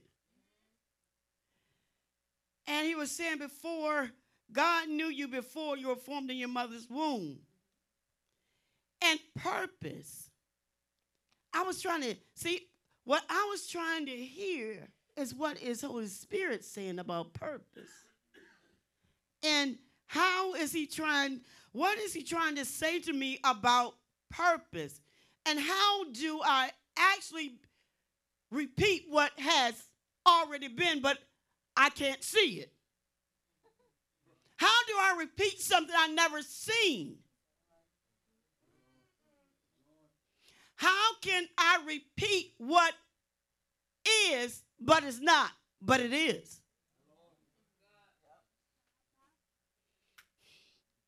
Talking about purpose. How do I enter into my purpose? That's the question. You enter into what is already finished when you function according to purpose. When you and how do I function according to purpose? See, I need to know what my heavenly Father said. So before I was formed in my mother's womb, in the thought of my creator's mind, he said it contained my purpose, his thoughts.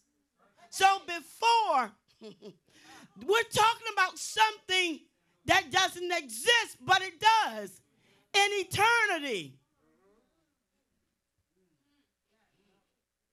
The question is, how do I enter into David something that I can't see, but I have a real strong desire for it?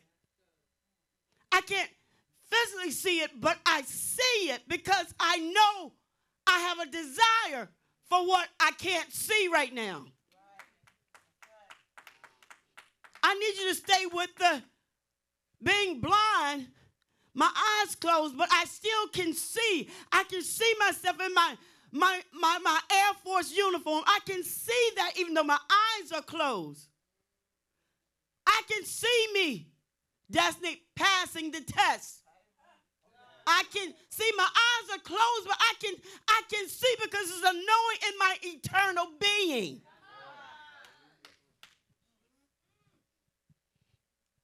See, but what you are seeing that you can't see, the enemy works on the opposite side, destiny, when it comes to you not going forward in what God has already called to be.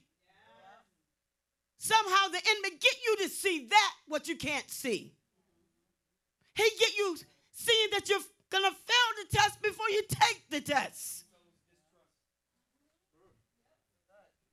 Exactly. He sows disbelief. So he show you what you can't see, and it becomes your reality. So I don't take the test because I already see myself failing the test. But I say you can't fail something you never start. And why not go to the end of the matter? And so if I fail, I take it again.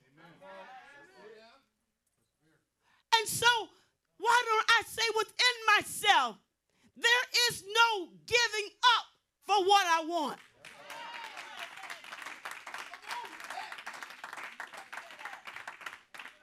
because it's too late. I already see. My desire, your desires causes you to see what's not there. It is your drive, it is the engine towards your purpose. It fuels you with passion. Your desire is not deep and strong enough.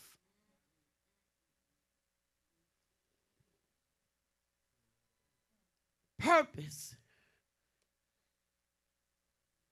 It manifests when you function according to his purpose. Your purpose manifests. It reveals itself when you go to where and God said. It manifests itself. It has to be a real, it has to be reality to you. Why you exist. Why do you exist? Why are you living? Is the question. Why are you here? Why, why are you existing? Why are you alive? Is the question. Why are you breathing? And what Frida, what you did when you hugged me, you because a relationship does this, Minister Brian. When you have a connection, you draw.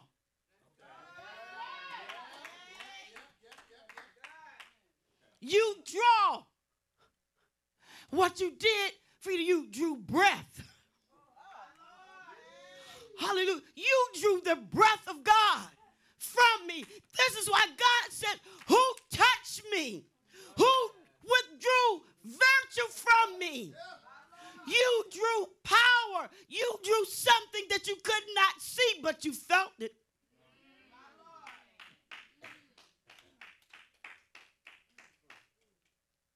Why do you exist? It should be why am I breathing?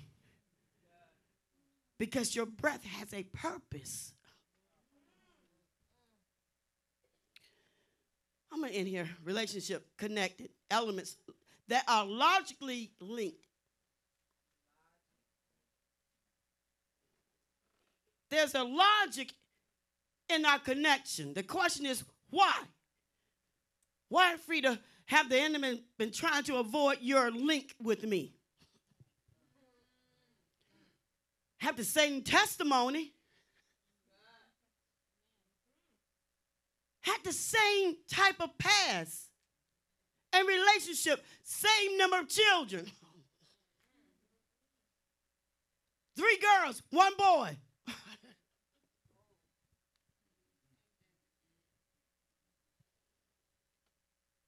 See, but the enemy wants you. See, it's okay to have people in your life, but you need to know their purpose. You can hang out with who this person for this purpose, that's all they are.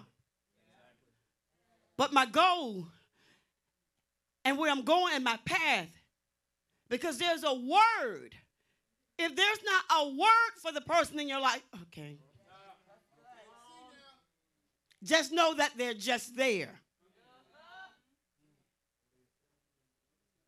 But when you reach a certain age, it's time now that you know why you're here. There's not much time left. And what are we going to leave our children, children? I know we got about to end, and I'm going to end it right here. I am connected. I know when my time is up. We're talking about relationship. And capable of being, see, oh, see here.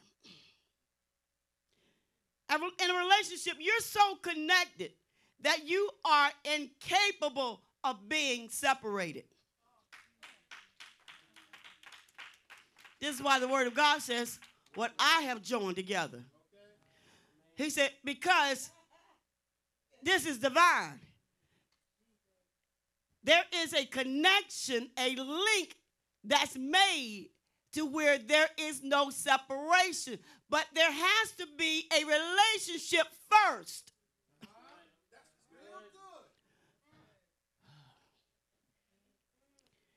It indicates and permits a true relationship. It indicates and permits connection with identifiable similar elements that we have. Attributes. Pastor myself.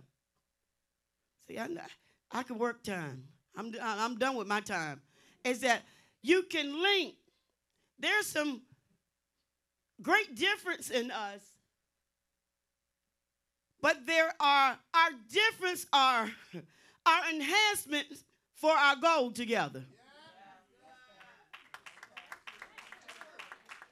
See, our attributes, our quality individually is what's needed for our relationship. That's what caused us to link and connect to where we it's incapable for us to be separated because we are a unit because of our connection. You become a, a unit, which is a system that has elements that work together. It's like data and information. See, this is why there is a communication deficiency in people marriages. and relationship. But I will end there. Praise be to, unto God.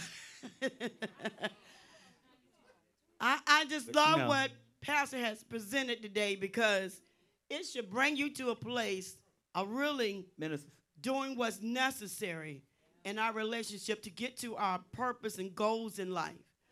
And when it comes to our children, because we have to be that mark and that example for them. Amen. Amen. Pastor, you've done a real deep thing today because relationship, y'all, I acted up yesterday in Target. I want y'all to know. Pastor, it went through, but that was my final place when I came to an end of picking up things. So I was having a hard day, and um, Friend This- loveth at all times. yeah, amen. Amen. I had two, husband loveth at all times. I had two people with me who were keeping me on, on track and thinking right and moving right. And um, that's why it's real important to have a divine friend.